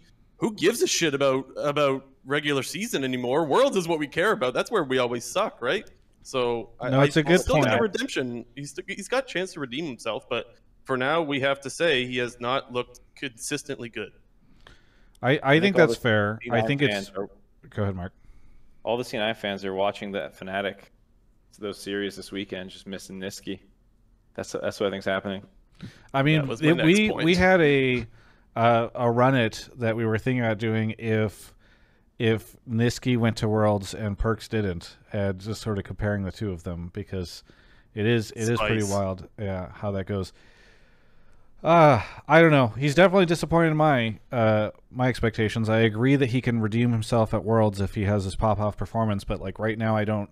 It's hard for me to think there's much evidence that that's going to be the case. You know, we did a run it this past week about um, if per- Perkz factor is a thing or if uh, playoff Perkz is a thing, and people got really upset because if you look at it statistically, it's not been the case and he doesn't normally get MVP and stuff and so maybe it is his like stepping up and leading the team but uh, you have to basically uh, say there's no direct evidence other than the wins for playoff Perkz being a thing. And some people go well if you are winning all the time then that means you are playoff Perkz. And I'm like okay well there's other people who won a lot of titles and they were not necessarily playoff so and so um, so I, I don't know. I am I am really I, I I would have never thought he wouldn't I would have I would have for sure thought he'd make uh the all pro team and I think it's wild that he didn't and I don't know. Just it's just wild. JHB team in the chat. Okay. Uh, Blue Jay, thanks for the call. Anything you want to shout out before we go on to the next caller? Yeah, just quick shout out to 100 Thieves. I was I was thinking about like what this win means to all like the individual people, like the players, the coaching staff, obviously Papa as well. It means a lot for so many different storylines. So just huge shout out to 100 Thieves. I think it's really cool that they got the dub. And uh, thanks for having me on, guys. Yeah, congrats, congrats to 100 Thieves. Thanks so much for the call. Take care. All right. You doing an ad read now? am I getting another? We'll do one more. Thank you to Nope, nobody else has subbed. Uh, so there's now we just sit here in silence. It's normally when I read out a sub and no one subbed between the last call to this one. So um, it's just Freeze and I hanging out. Nice, nice apartment, yep. Freeze. Like it. You're in the living room. Thank you. Uh, yeah, it's uh, it's one bedroom apartment. Uh, so it's like uh, living room slash kitchen studio type thing. Everything yeah. sort of. Yeah. Nice. Uh, there's a bunch of subs. I'll read those out after this. Bill Bill Bill Will Roku is that how you say it? it's B will rock you. B will rock you. All right. Well, uh, everyone who doesn't know how you spelled your name will have to forgive me. Anyway, what do you? Where are you calling from? Uh, Akron, Ohio. Akron, Ohio. What do you want to talk about on the show? um, I saw a tweet earlier that said nine out of ten of the finals players were not NA players, and that tweet was getting pretty rancid. And even while I was in the waiting room, I was seeing some of our uh, more frequent callers saying, well, it doesn't matter if 100T makes it out of groups because it's not an NA team. There's zero NA players. And I think that that stance is completely overblown. I think the fans and the media make a much bigger deal out of the import rule than necessary. Travis, you included. Um, and I don't think any of that matters. And I think Ssumday is actually the perfect example why none of it matters. So sorry, as an aside, you say people make uh, a big deal out of the import rule. Do you think, like, are you? Uh, I know your call is not directly about this, but just for context, are you in favor of completely lifting it and removing it? I think that if the teams individually do their due diligence to get the right players, that it wouldn't matter if it was gone or not. Um, and I think it'd be better explained, you know, when I further explain the take. Okay, but go for it. I am a hundred uh, 100 Thieves fan. I was at the 2018 finals and watched them get smoked. I watched Ssumday cry on that stage. I also was there through the thick and thin when Ssumday took a bench and went down to academy and played for an entire split just because about that. the team was failing. Um, and watching him get that win yesterday on stage and crying in the interview with the Tigris was was like the pinnacle. Like that, what more can you ask for in a storyline? This guy was considered one of the top top laners in the world, uh, world finalist. He comes to North America, and all he wants to do is win. And at any point during his tenure on the team, I'm sure he probably could have just left. You know, I'm sure when he was benched, he probably could have just left and said, "No, I don't want to take a bench. I don't want to uh, play in academy. I want to go win somewhere." But he stuck around he stayed because he wanted to win in this region, and it wasn't his pride or anything. Anybody who's ever watched interviews with Ssumday knows he just cares about that team and he cares about that league, and he wants to win for North America. He could do it anywhere, but he wants to win here. Uh, I think CoreJJ is another good example. He's a literal world champion.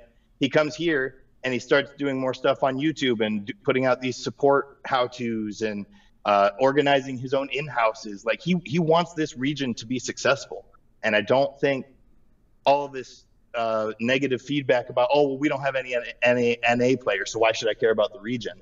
It's not about where the player was born. It's do they care about this league and do they want this league to succeed?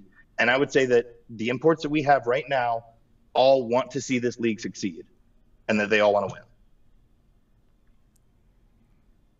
I don't know if all of them do, but certainly the ones going to Worlds seem to. Um, okay, I have Take it a, a I, step I have a big, further. I have a big No, thought. none of none of the staff is, is NA either. Freeze, Lustboy, Papa Smithy, Reaper, none of them.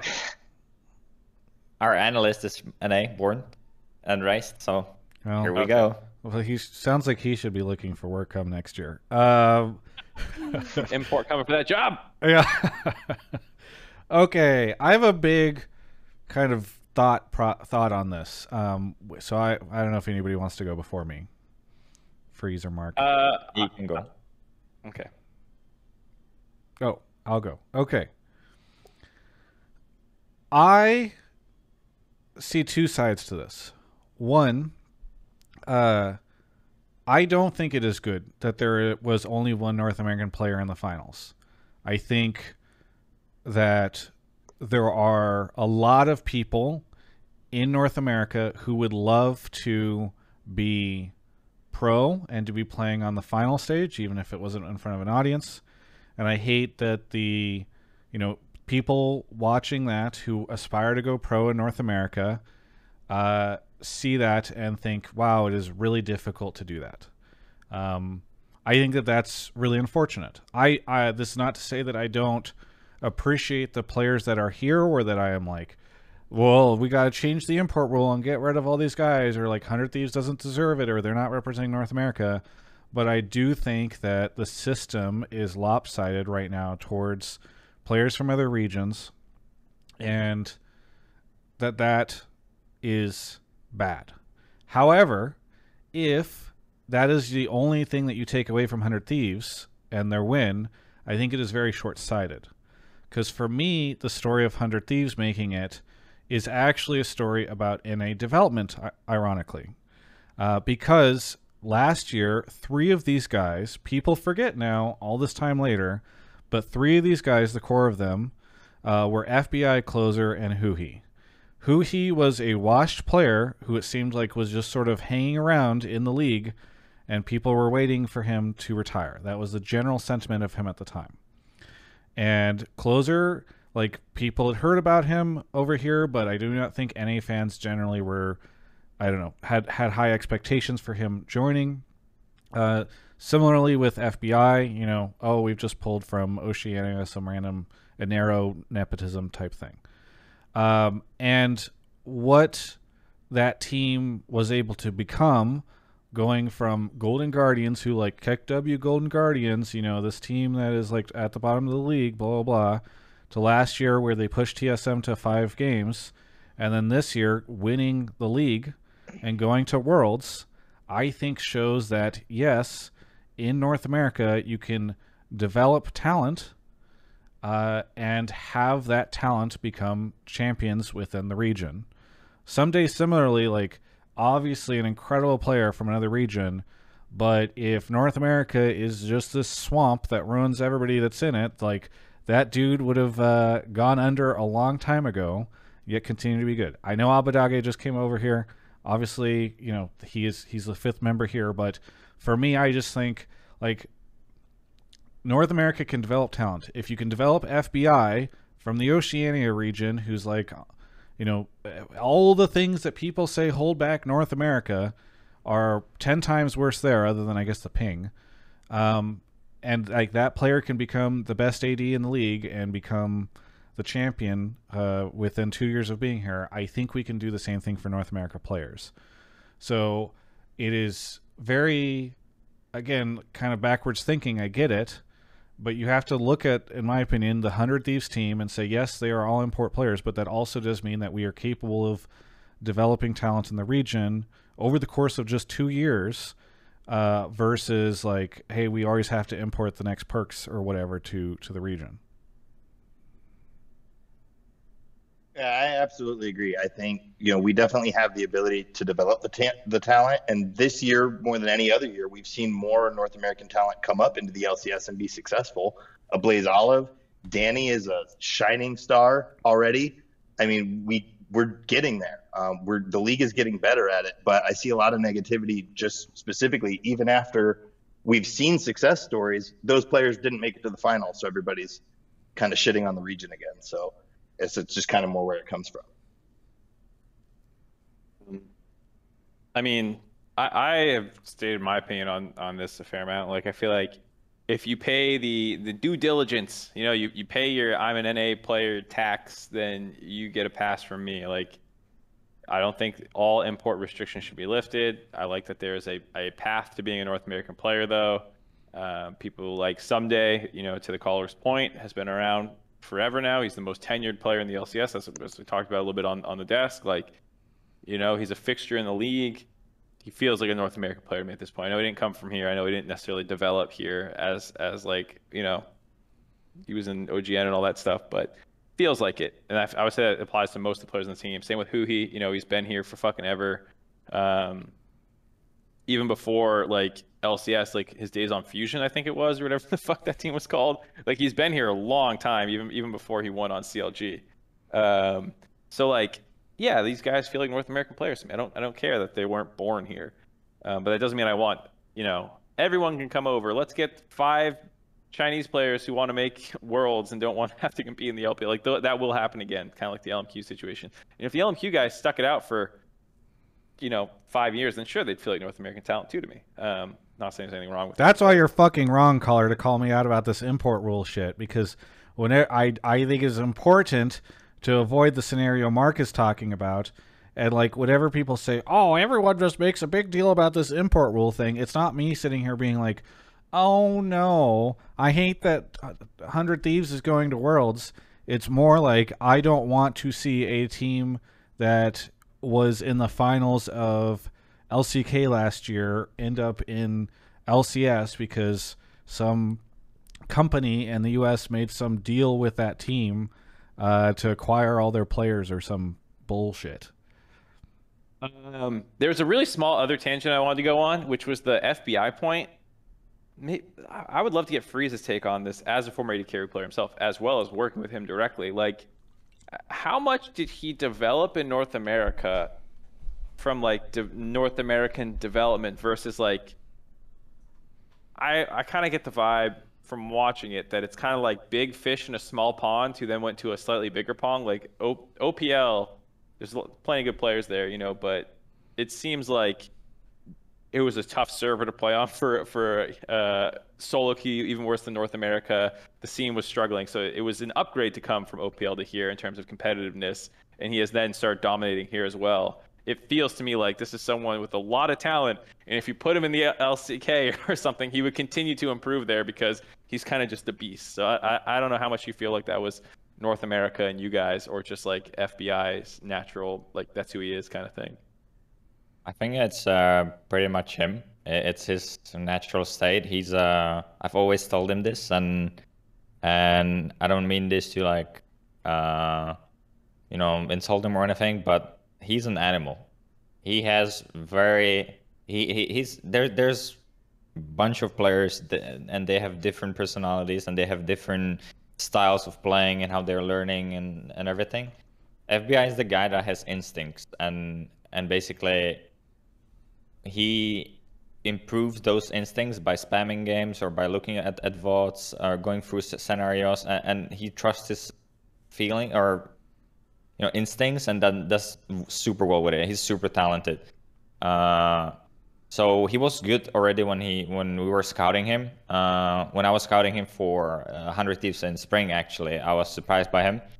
Uh, how how good he was. Uh, I didn't I didn't notice him, you know, how, how much of an improvement he made when he came to Golden Guardians because I wasn't paying attention to him. Uh, but uh, he he did improve a lot in NA. How how did he did that? He he did that by every single game I see him, he watches VODs of Ruler and other players. Full VODs. All the scenarios, all the trades, everything they do. Watches all of them. Day and night. Morning and at night. We go to the office at 10 a.m. We leave at 9 p.m. All the time. In queue all the time. So any player can do this in any region.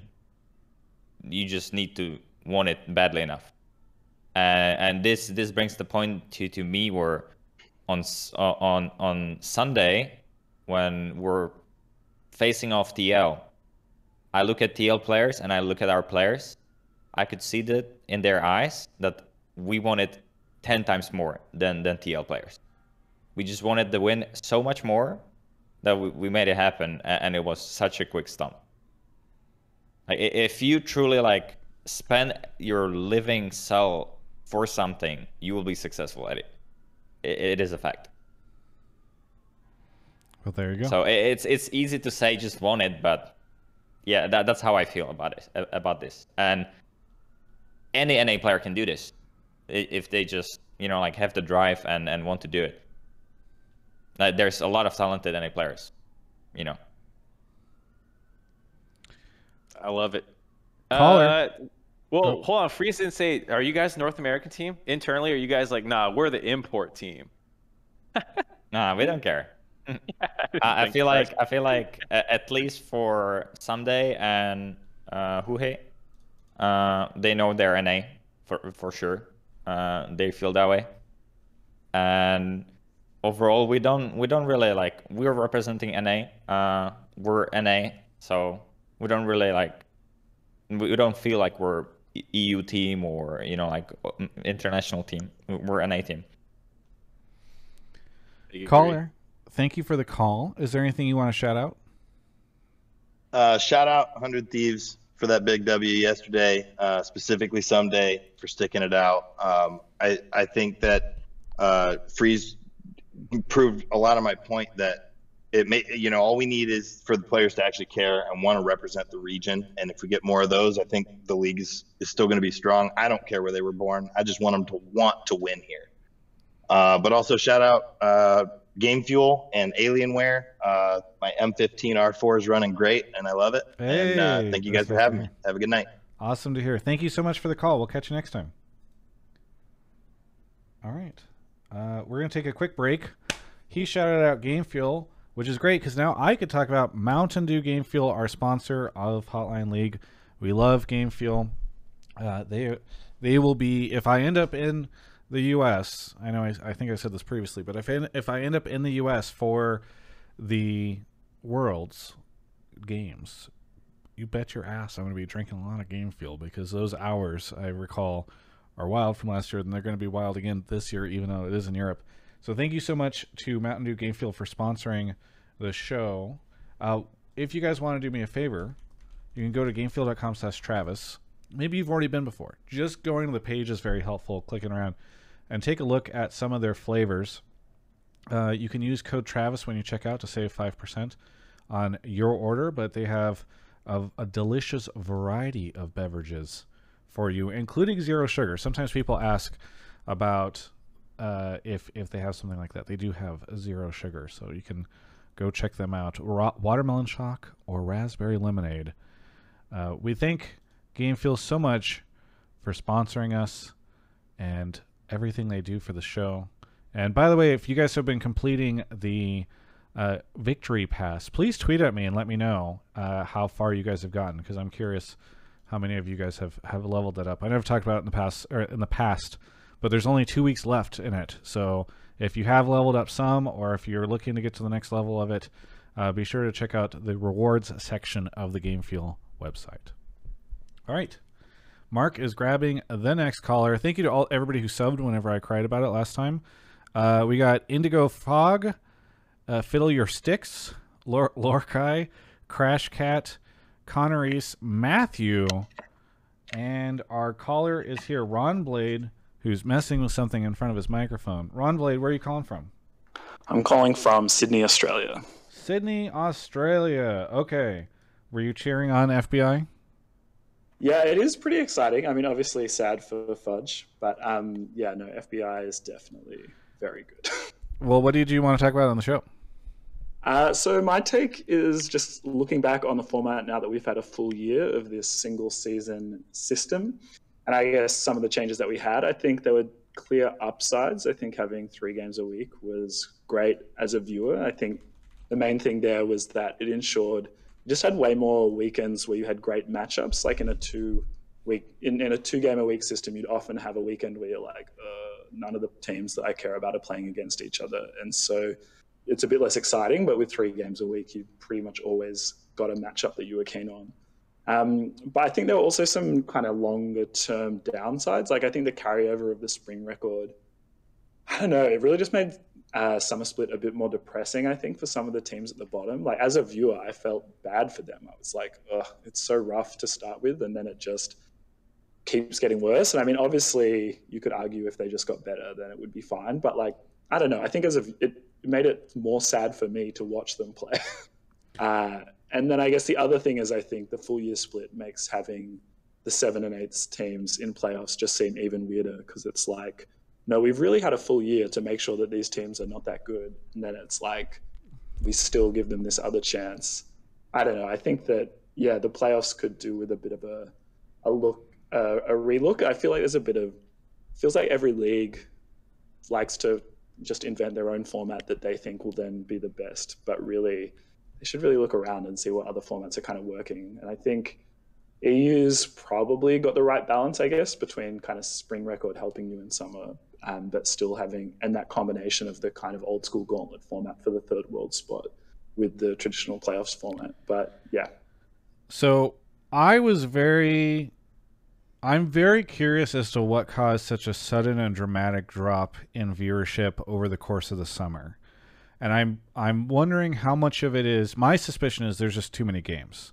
Like I know that's an unpopular opinion here, but I think that and I, and I can understand from a viewer perspective it's like, well, I mean, it, are there ever too many games because I can always just watch the ones that I want or whatever. But I do think like it's just a lot of content. Um, and so I think that's part of the thing that led to the viewership drop, and, and we saw that similarly back in the best of three days, where I just feel like there were too many games, and it, it became fatiguing to follow.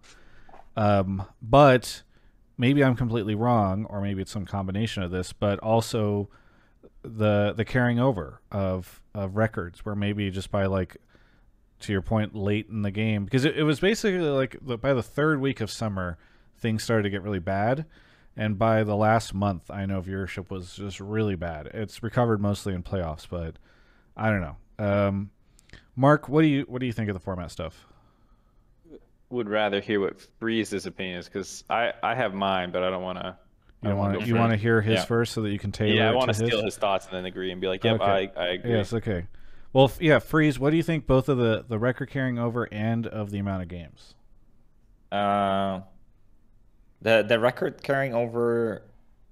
When I think about it, it it's kind of good from from my perspective, where at least it makes the the spring more important and every single match more important um, for summer. And and as a player, you know, I, I've always there's always been the spring doesn't matter, and a lot of players had that when when springs doesn't matter. You know, when they would just take a break from from from tryharding and playing too much because they would be uh, burned out from from the entire year. So I think that's that's good for for the players to keep trying or for the teams to like take it seriously. But then the format, I've never been form fan of free games or free day game days of uh, of a day. Uh, I actually agreed with Travis or with you, Travis, there, where it feels to me that the the the league is so full of content. There's so much content everywhere that it's overflowing. It, it's oversaturated. Where uh, LPL plays every single game or every single day. You know, uh, they have one day off and then they play stage games every game. There's so much LCK games because they play BO3. uh, You know, there there's LEC games. And there's L- LCS games where they, we play three three uh, three days a week. So it's definitely really hard to keep enjoying it when it becomes everyday thing rather than than something you look forward to or where you like excited for it because right now it's like there's always league and there's always something so for me if i was a viewer the only thing i would right now care is about getting a player that i like or his personality that i like and then i would watch only that guy and no other games it wouldn't it wouldn't really matter for me to watch anything else than than that personality and that's what is missing for for me in in NALCS where there's a lot of the players are too nice, a lot of the players are afraid to say something. Well, let's fucking make a show, you know, like like just make the show. You guys need to make the show so it's entertaining. Uh, but yeah, I, I- definitely think, you know, playing twice a, a week is better than playing three times a week. Uh, yeah, I've, yeah. So sorry, just to, you would did you say you would you would keep the carryover from spring to summer, but you like the idea of moving twice a week? I, I don't really mind uh, either way. That for me, that is, you know, it's not that important the the carryover uh, thing. Where I would have to think more what it means to the worst team in, in spring or the the bottom teams in spring, and then you know carrying that that uh, score for summer has to be super depressing and super bad for them. So it might be actually bad to to have the carry on uh, score but I don't really care that much right now, honestly, Because it. one one of the arguments for carrying over and for having more games is, well, you the team can experiment more, and so I don't Hmm. know if you felt that way, like uh, during the season where you like, oh, we've got all these extra games and we we're carrying over our spring record so we can try different stuff in the middle of summer. Well, the whole season we're we were trying to play new styles and new champions, all of that on stage. So we're kind of experimenting, but I feel like we would do it either way if there would be three games a week or two games a week, where you, you know you kind of need to find what is good for the team on stage uh, because stage is different in scrims, and then kind of from that perspective, when you get that information, you apply it to before playoffs, and then you you mend and create the strategy environment for the the team with all that information you got in the regular season, and then you carried it over in playoffs. So, but in some extent, yeah, I guess more games is good, but it, it, we would do it either way. So Yeah. yeah.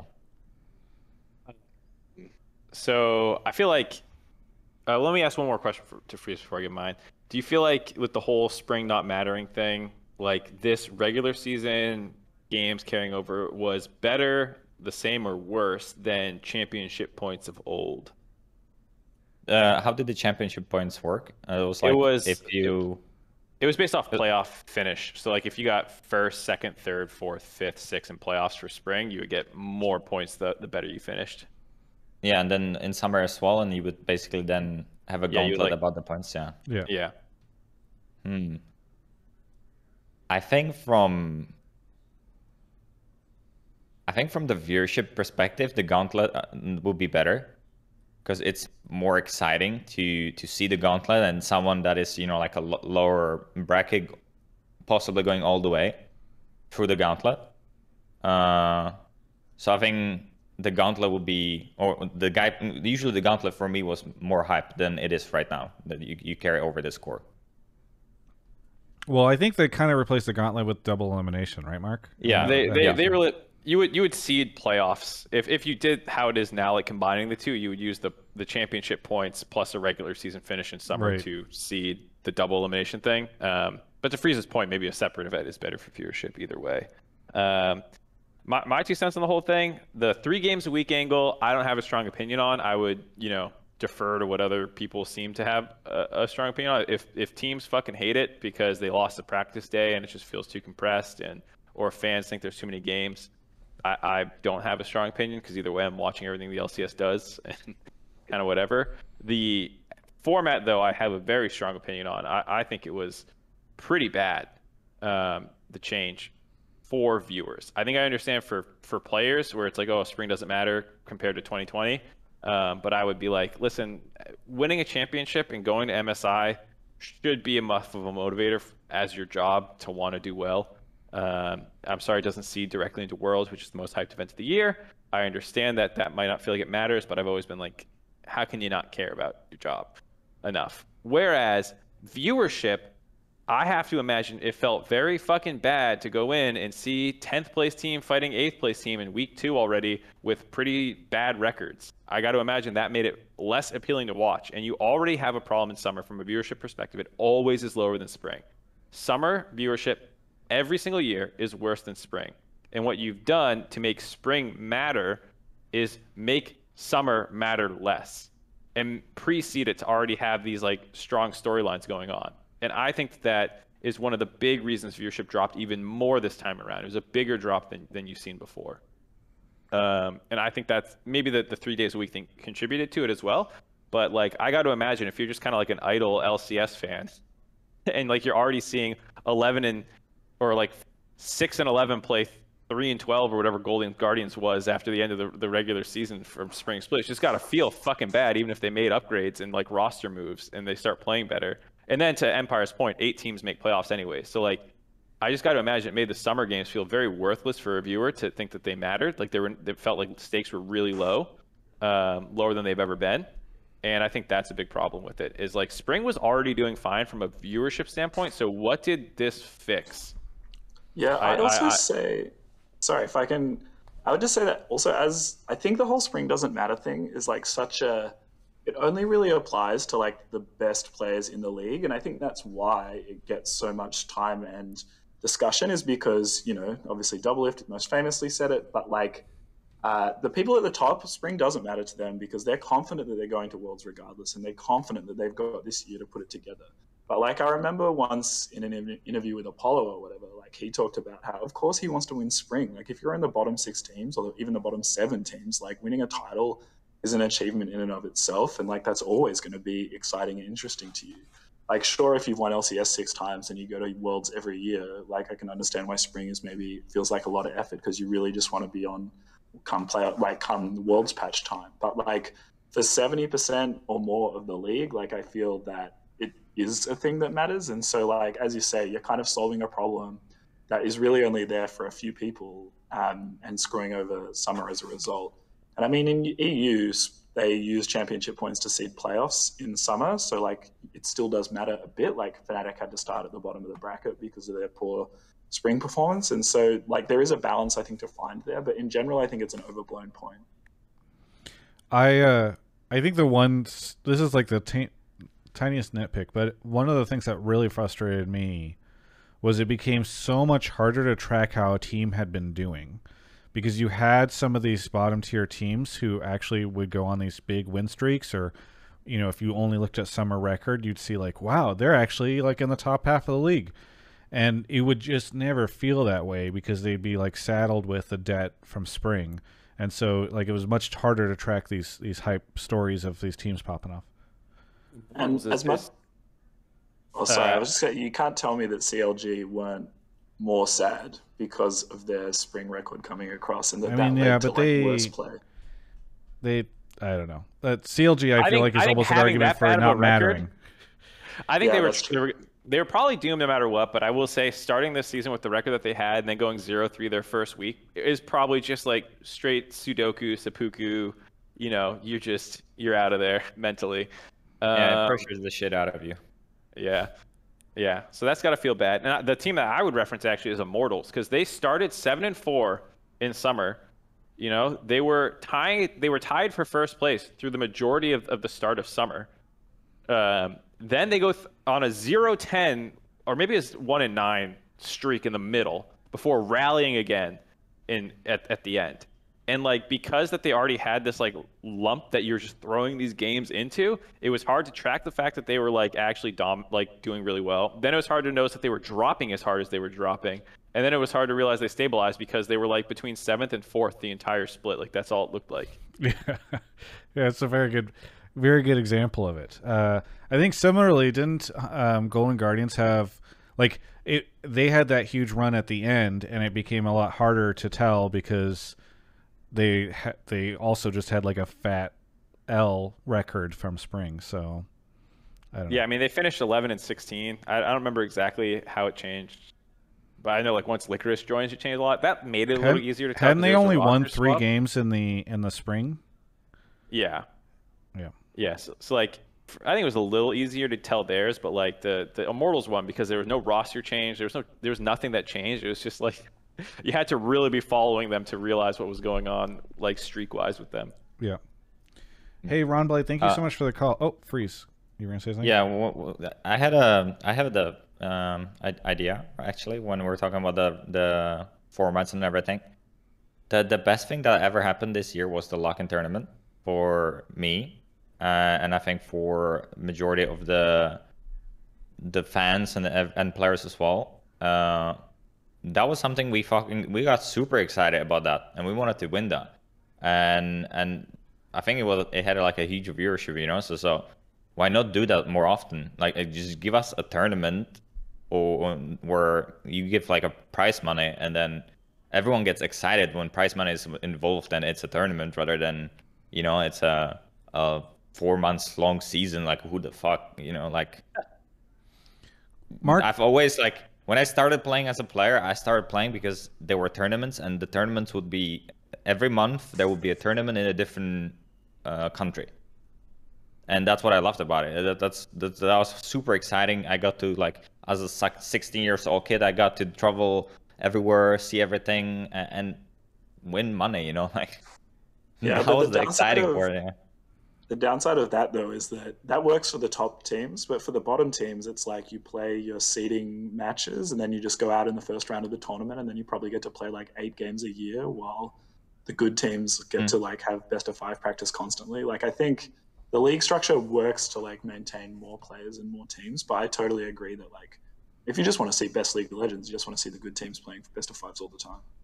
I think, I mean, this spawns a big rabbit hole that I don't think we have time to jump down right now, but there is a mixture of regular season plus more tournaments that you could do. You could use the secondary seed or system, the amateur slash academy, to supplement those teams that get knocked out early, you know, and like put them in proving grounds or some equivalent. Like, there's a, there's a lot of ideas, but I do like Freeze calling out like some of the good things about this year's format, which I think the lock-in tournament was fucking awesome. Lock-in tournament was great. Mark, random question: Is there any reason why a lock-in tournament in summer would be a, really stupid?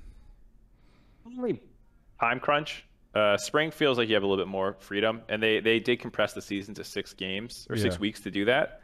Um, I feel like for a team like C9 and maybe some of the other teams, even like TL and stuff, to like play a meaningless tournament. Because I I mean, we talk about spring split. No matter, I mean, like this this literally is just the North American tournament. It doesn't go anywhere. Um, it's good at the start of spring to like get your roster together. Um, I, I think, but I would feel like you come back from MSI, you know, you're struggling with all this stuff, and you play a tournament that's not going to play into Worlds at all. Whereas at least regular season games goes into your seeding. I don't know. I, feel, like, like Cloud9 coming back from MSI would be rather playing a meaningless tournament with the way they were playing when they came back. All than, uh, right, all right. I mean, it's just MSI teams in general have these big slumps, so I feel like a meaningless tournament for them they would love. Um, Ron Blade, thanks so much for the call. Anything you want to shout out before we go on to our final caller? Yeah, a quick shout out to Travis for once again cursing a team by doing lots of great content with Peter Dun and hyping them up as a team that was definitely going to do well in the playoffs, just so they could uh, bust her out. Uh, thank you for once again making me care about people that uh, really struggle.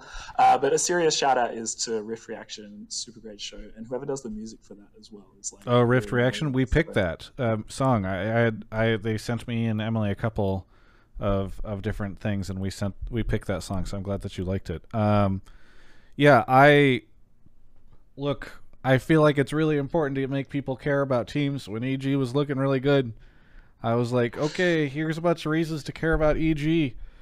And then, um, Yeah. Yeah, you, you did it, and, and it's there's a long list of people that I care about because of your interviews and your content. That uh, you know that, it, but it can only work out for one team a year, so that's that's whatever. yeah, I try. Should should have hyped up Hunter Timar, but they were slumping, so you know I didn't. I was like, get these guys out of here. Okay, Ron Blade, thanks for the call. Oh, I just just real quickly, I think I just want to say like start of the year, the um, hype trailer for LCS began with FBI saying that he was going to save the LCS, and now he just won the LCS and he's going to go to Worlds. So I called it out happen.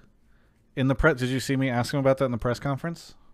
Oh, I haven't watched the press conference yet. Yeah, it's on my channel. You can go watch. I, I specifically asked him about that because he said that to me, like I was Yeah, the yeah, one yeah. interviewing him off camera. So thanks, Ron Blade. Have a Catch good ya. one. Bye. Okay, our last caller. Mark's gonna grab him. Thank you to uh, Salam Mo- Mowingness. 100 T- Talk Pod. Thank you for the raid and for the five gifted subs. Very nice of you. Killing You Guy uh, resubbed.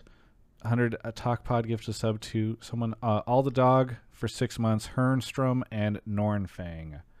Thank you, everybody, for the subs. We are 19 subs away from 900 subs. I don't know if we'll be able to get that before my stream is done, but uh, would it would be swell, especially because we're going in September where things are a little slower. Paperman two nine nine, thank you for the prime. Thank you for the prime. Okay, Hello. a penguin is here. Penguin, where are you calling from? I'm calling from Sao Paulo, Brazil. Sao Paulo, Brazil. Uh, always nice to have an international caller. What do you want to talk about on the show? So my take was that 100 Thieves and Mad Lions winning uh, this year just shows how the game has progressed in the past like six to seven years, where team cohesion is so much more important nowadays than just individual play. Because I remember back in season three, season four, season five, the best teams going to Worlds, or like at least the top three in uh, China, Korea, uh, the US, and Europe, most of them had this really, really, really good player, and the rest was more or less just like as backup or just trying to make sure that the, the star player had a chance to carry the game through. So all the way back to uh, Faker when SKT made their first run, he was just like absolutely insane. He was the, mostly the only talking point about SKT. Um, and then you had other notable mentions. I think the most glaring one would be the Shy and the Rookie uh, with um, IG in China. But I feel like with Mad, you don't have one specific player that you can point to and say this is the absolute top player in their role and they were just mashing everyone else. Because you had back and forth games with other players. And even though you can kind of say that for Closer and 100 Thieves, he said it in the interview himself like, um, the team allows me to carry. Like, because my team is so good, because the team, sets me up so well, I'm, I'm able to carry. And I think it also shows how you don't really see casters talking about uh, many teams doing the win lane, win game strategy anymore. You see a lot of pro players and um, coaches when you go to coach streams talking about how the best teams usually have the best diving setups, they have the best map movements. So, uh, sorry for going too long, but that was more or less my take. Like, it's having watched League of Legends for like almost 10 years now, it's very, very nice to see how the game has progressed and how like pro players really need to change their skill set to be good at this game now. I I really like Yeah. this, and I do feel like it's something I've picked up over time. Uh, it does feel like we're seeing a lot more of of just like, oh my god, that coordination, that play around this one moment or this dive is so much cooler than back whenever it was just like one player popping off. Obviously, you see both, Yeah. but freeze. I, I have my uh, perspective on this as a player that's Yes, been perfect. around for a long. You can do shit alone. You cannot do shit alone anymore. Riot made damn sure about that. They they made the game that you can do shit alone. Before in season two, three, four, you could one v nine every single game if you were good. The game just worked that way. Now the game doesn't work that way anymore, and the the most important te- things in the teams right now is team morale, uh, and being able to sacrifice each other for each other. That that is what matters the most. because then you have no weaknesses uh, in in the game or as a team. Uh, and then obviously you need to have a good fucking players. But uh, the the game back then, you, you didn't have scouting sites. You didn't like ever like I remember all of us pro players back then we had different runes. Everyone played their own runes. Uh, no one had like the same runes, you know. Uh, nowadays, everyone has the same runes, plays the same champions exactly same way, mm, because there's so much like research and and so much about the best way possible. So, and then the players levels, the top player levels are not that different. There, there's a very slow difference. There's such a small difference between the best AD carry and the second best AD carry. You know, you'd say, in terms of just raw, like individual skill but then putting all that together it, it's just it's so much different when you're you know like a, a good team Mm, basically like yeah right now you, you need to be a good team to to to be a to, to be shining as an individual player you know I, uh, i mean you could, yeah no, go ahead if you have anything else. and you can you can there there there as i mentioned before there are players who will always like play for themselves only and and they will look bad on uh, or they will look good on on bad teams but you, you know it, it's still for me it's still like yeah the, the the difference between players is and skills is little so that you have to get better or like you have to get the edge somewhere else and that's the the team cohesion how the team plays together how they play macro Mm, that that that matters a lot Five, five players, one mind kind of thing. yeah I think exactly I think the whole like sacrifice for your team kind of mentality and that kind of stuff is, is really interesting because I don't know if you saw the next level that aired. I mean, you guys were playing, so I, I assume not, but uh, it aired on Saturday and it was like Rick Fox on. He was talking a lot about um, having played on championship basketball teams like Shaq and Kobe, like how egos meshed and like having to put ego in a jar and kind of like acknowledge it's there, but also not pay too much attention during the season and stuff like that. Um, how has it been like with the Hundred Thieves guys, like getting everyone on the same page and like not worrying necessarily about individual stuff and like you said, sacrificing for the team? Like, was that something that built up over time, or is it something that like the players were naturally good at when they came together in summer after the, the like the swaps and stuff? Well, at first, uh, we were coaching them to basically get their own advantages and play for themselves, uh, so that they would be the best at, th- at that, right? And at that point, everyone played for themselves. Everyone had an ego.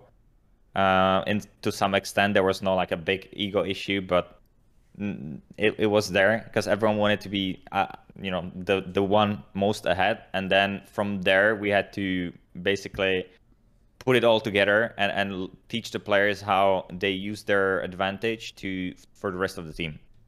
Uh, because you know if you the, the and that's a Reapered's way of coaching is where if you would straight up start coaching the team to play uh, like a team, you know, like you have a team, new team, and you you start teaching them this is how you play as a team, then the team will be good, but the players won't. And then that it will fall short in the end where yes you have a good team but then the players are not uh, able to be the best players they can because they, they were just not coached that way. Uh, they were coached to play for the others. But the way he did it is that he coached everyone to play for themselves be the best they can and then mesh it all together into playing for each other because now the players see so many angles that they would not see how to win the game themselves and how to make a play. So that's why as well we're super aggressive, right? Like we have LPL dives, so you could see it this this week where we're five men diving bot lane. Like those those type of plays would not come if you would uh, do it the other way, you know. So. For for a play like that, what goes into getting the team in the place where they are are ready to just coordinate something like that? Is it like, hey, we have this specific like five man bot dive situation, or is it just getting the instincts of the the players where like they can identify that opportunity or kind of like it, it becomes like an emergent decision over the course of that game? Um, you know, oh, this is the opportunity. Oh, we're in a place where we could go do this. Like, let's go do it. yeah, it's the it's the later. It's where you know they, they would identify it in the game. They would see the the case in the game. They would see the the possible play and, and do it in the game, and then us coaches were basically, you know, like they they would everyone would see the different play that everyone would say uh, like this is the best for me or this is the best for uh, bot lane. This is how you get the most ahead, and then us coaching staff were sort of like pulling that aggression, pulling all that into what's the best that the team gets most ahead, you know, and then the players were, were kind of like tuning all that aggression, all that those plays. It's like, yes, it's good here to push one wave, but we lost uh, top turret, you know, for example. That's like a mm, example I just made up, but they they sort of like balanced what is good for them and what is good for the team and and created themselves a very good balance. Because in the end, if the player doesn't do it, no one does it. You know, like Yeah. you you can. It, it- it's such a wrong way to like coach you should do this in in this case like this right yes you can you, you, we do that sometimes but the the most important thing as a coach is that you have to teach them the hierarchy like they have to have the logic behind they have to think you know like if this happens that, that then we should do this right rather than this is happening we should be doing this because someone told me they, they need to be thinking themselves for for themselves and then that's how you get the best players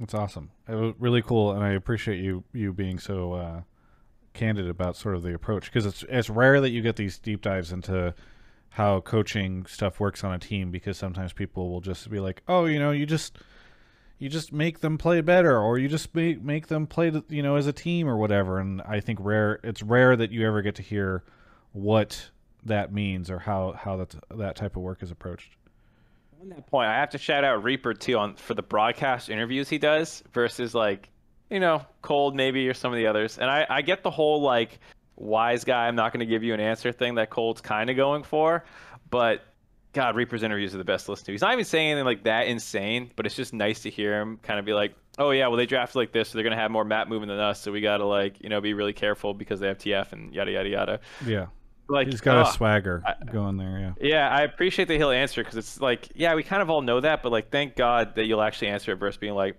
we, uh, yeah, we're just looking to win. We think we're good. Yeah. Oh, you know, they showed up in that staff. first game. We got to run it back in the second, you know. Most most media friendly coaching staff around. How about that? thank you Uh, thank you so much, a penguin, for the call. I know I know we went on a pretty big tangent, but is there anything that you want to say before we close out the show? Uh, just want to thank you guys for the show you put on uh, every week, and congrats to Freeze for uh, taking LCS home. I think a lot of people don't give credit to the people that are on the backstage of teams. They just think like, oh, it's the five players who made it, but it's usually the whole team and the whole um, staff that also did it.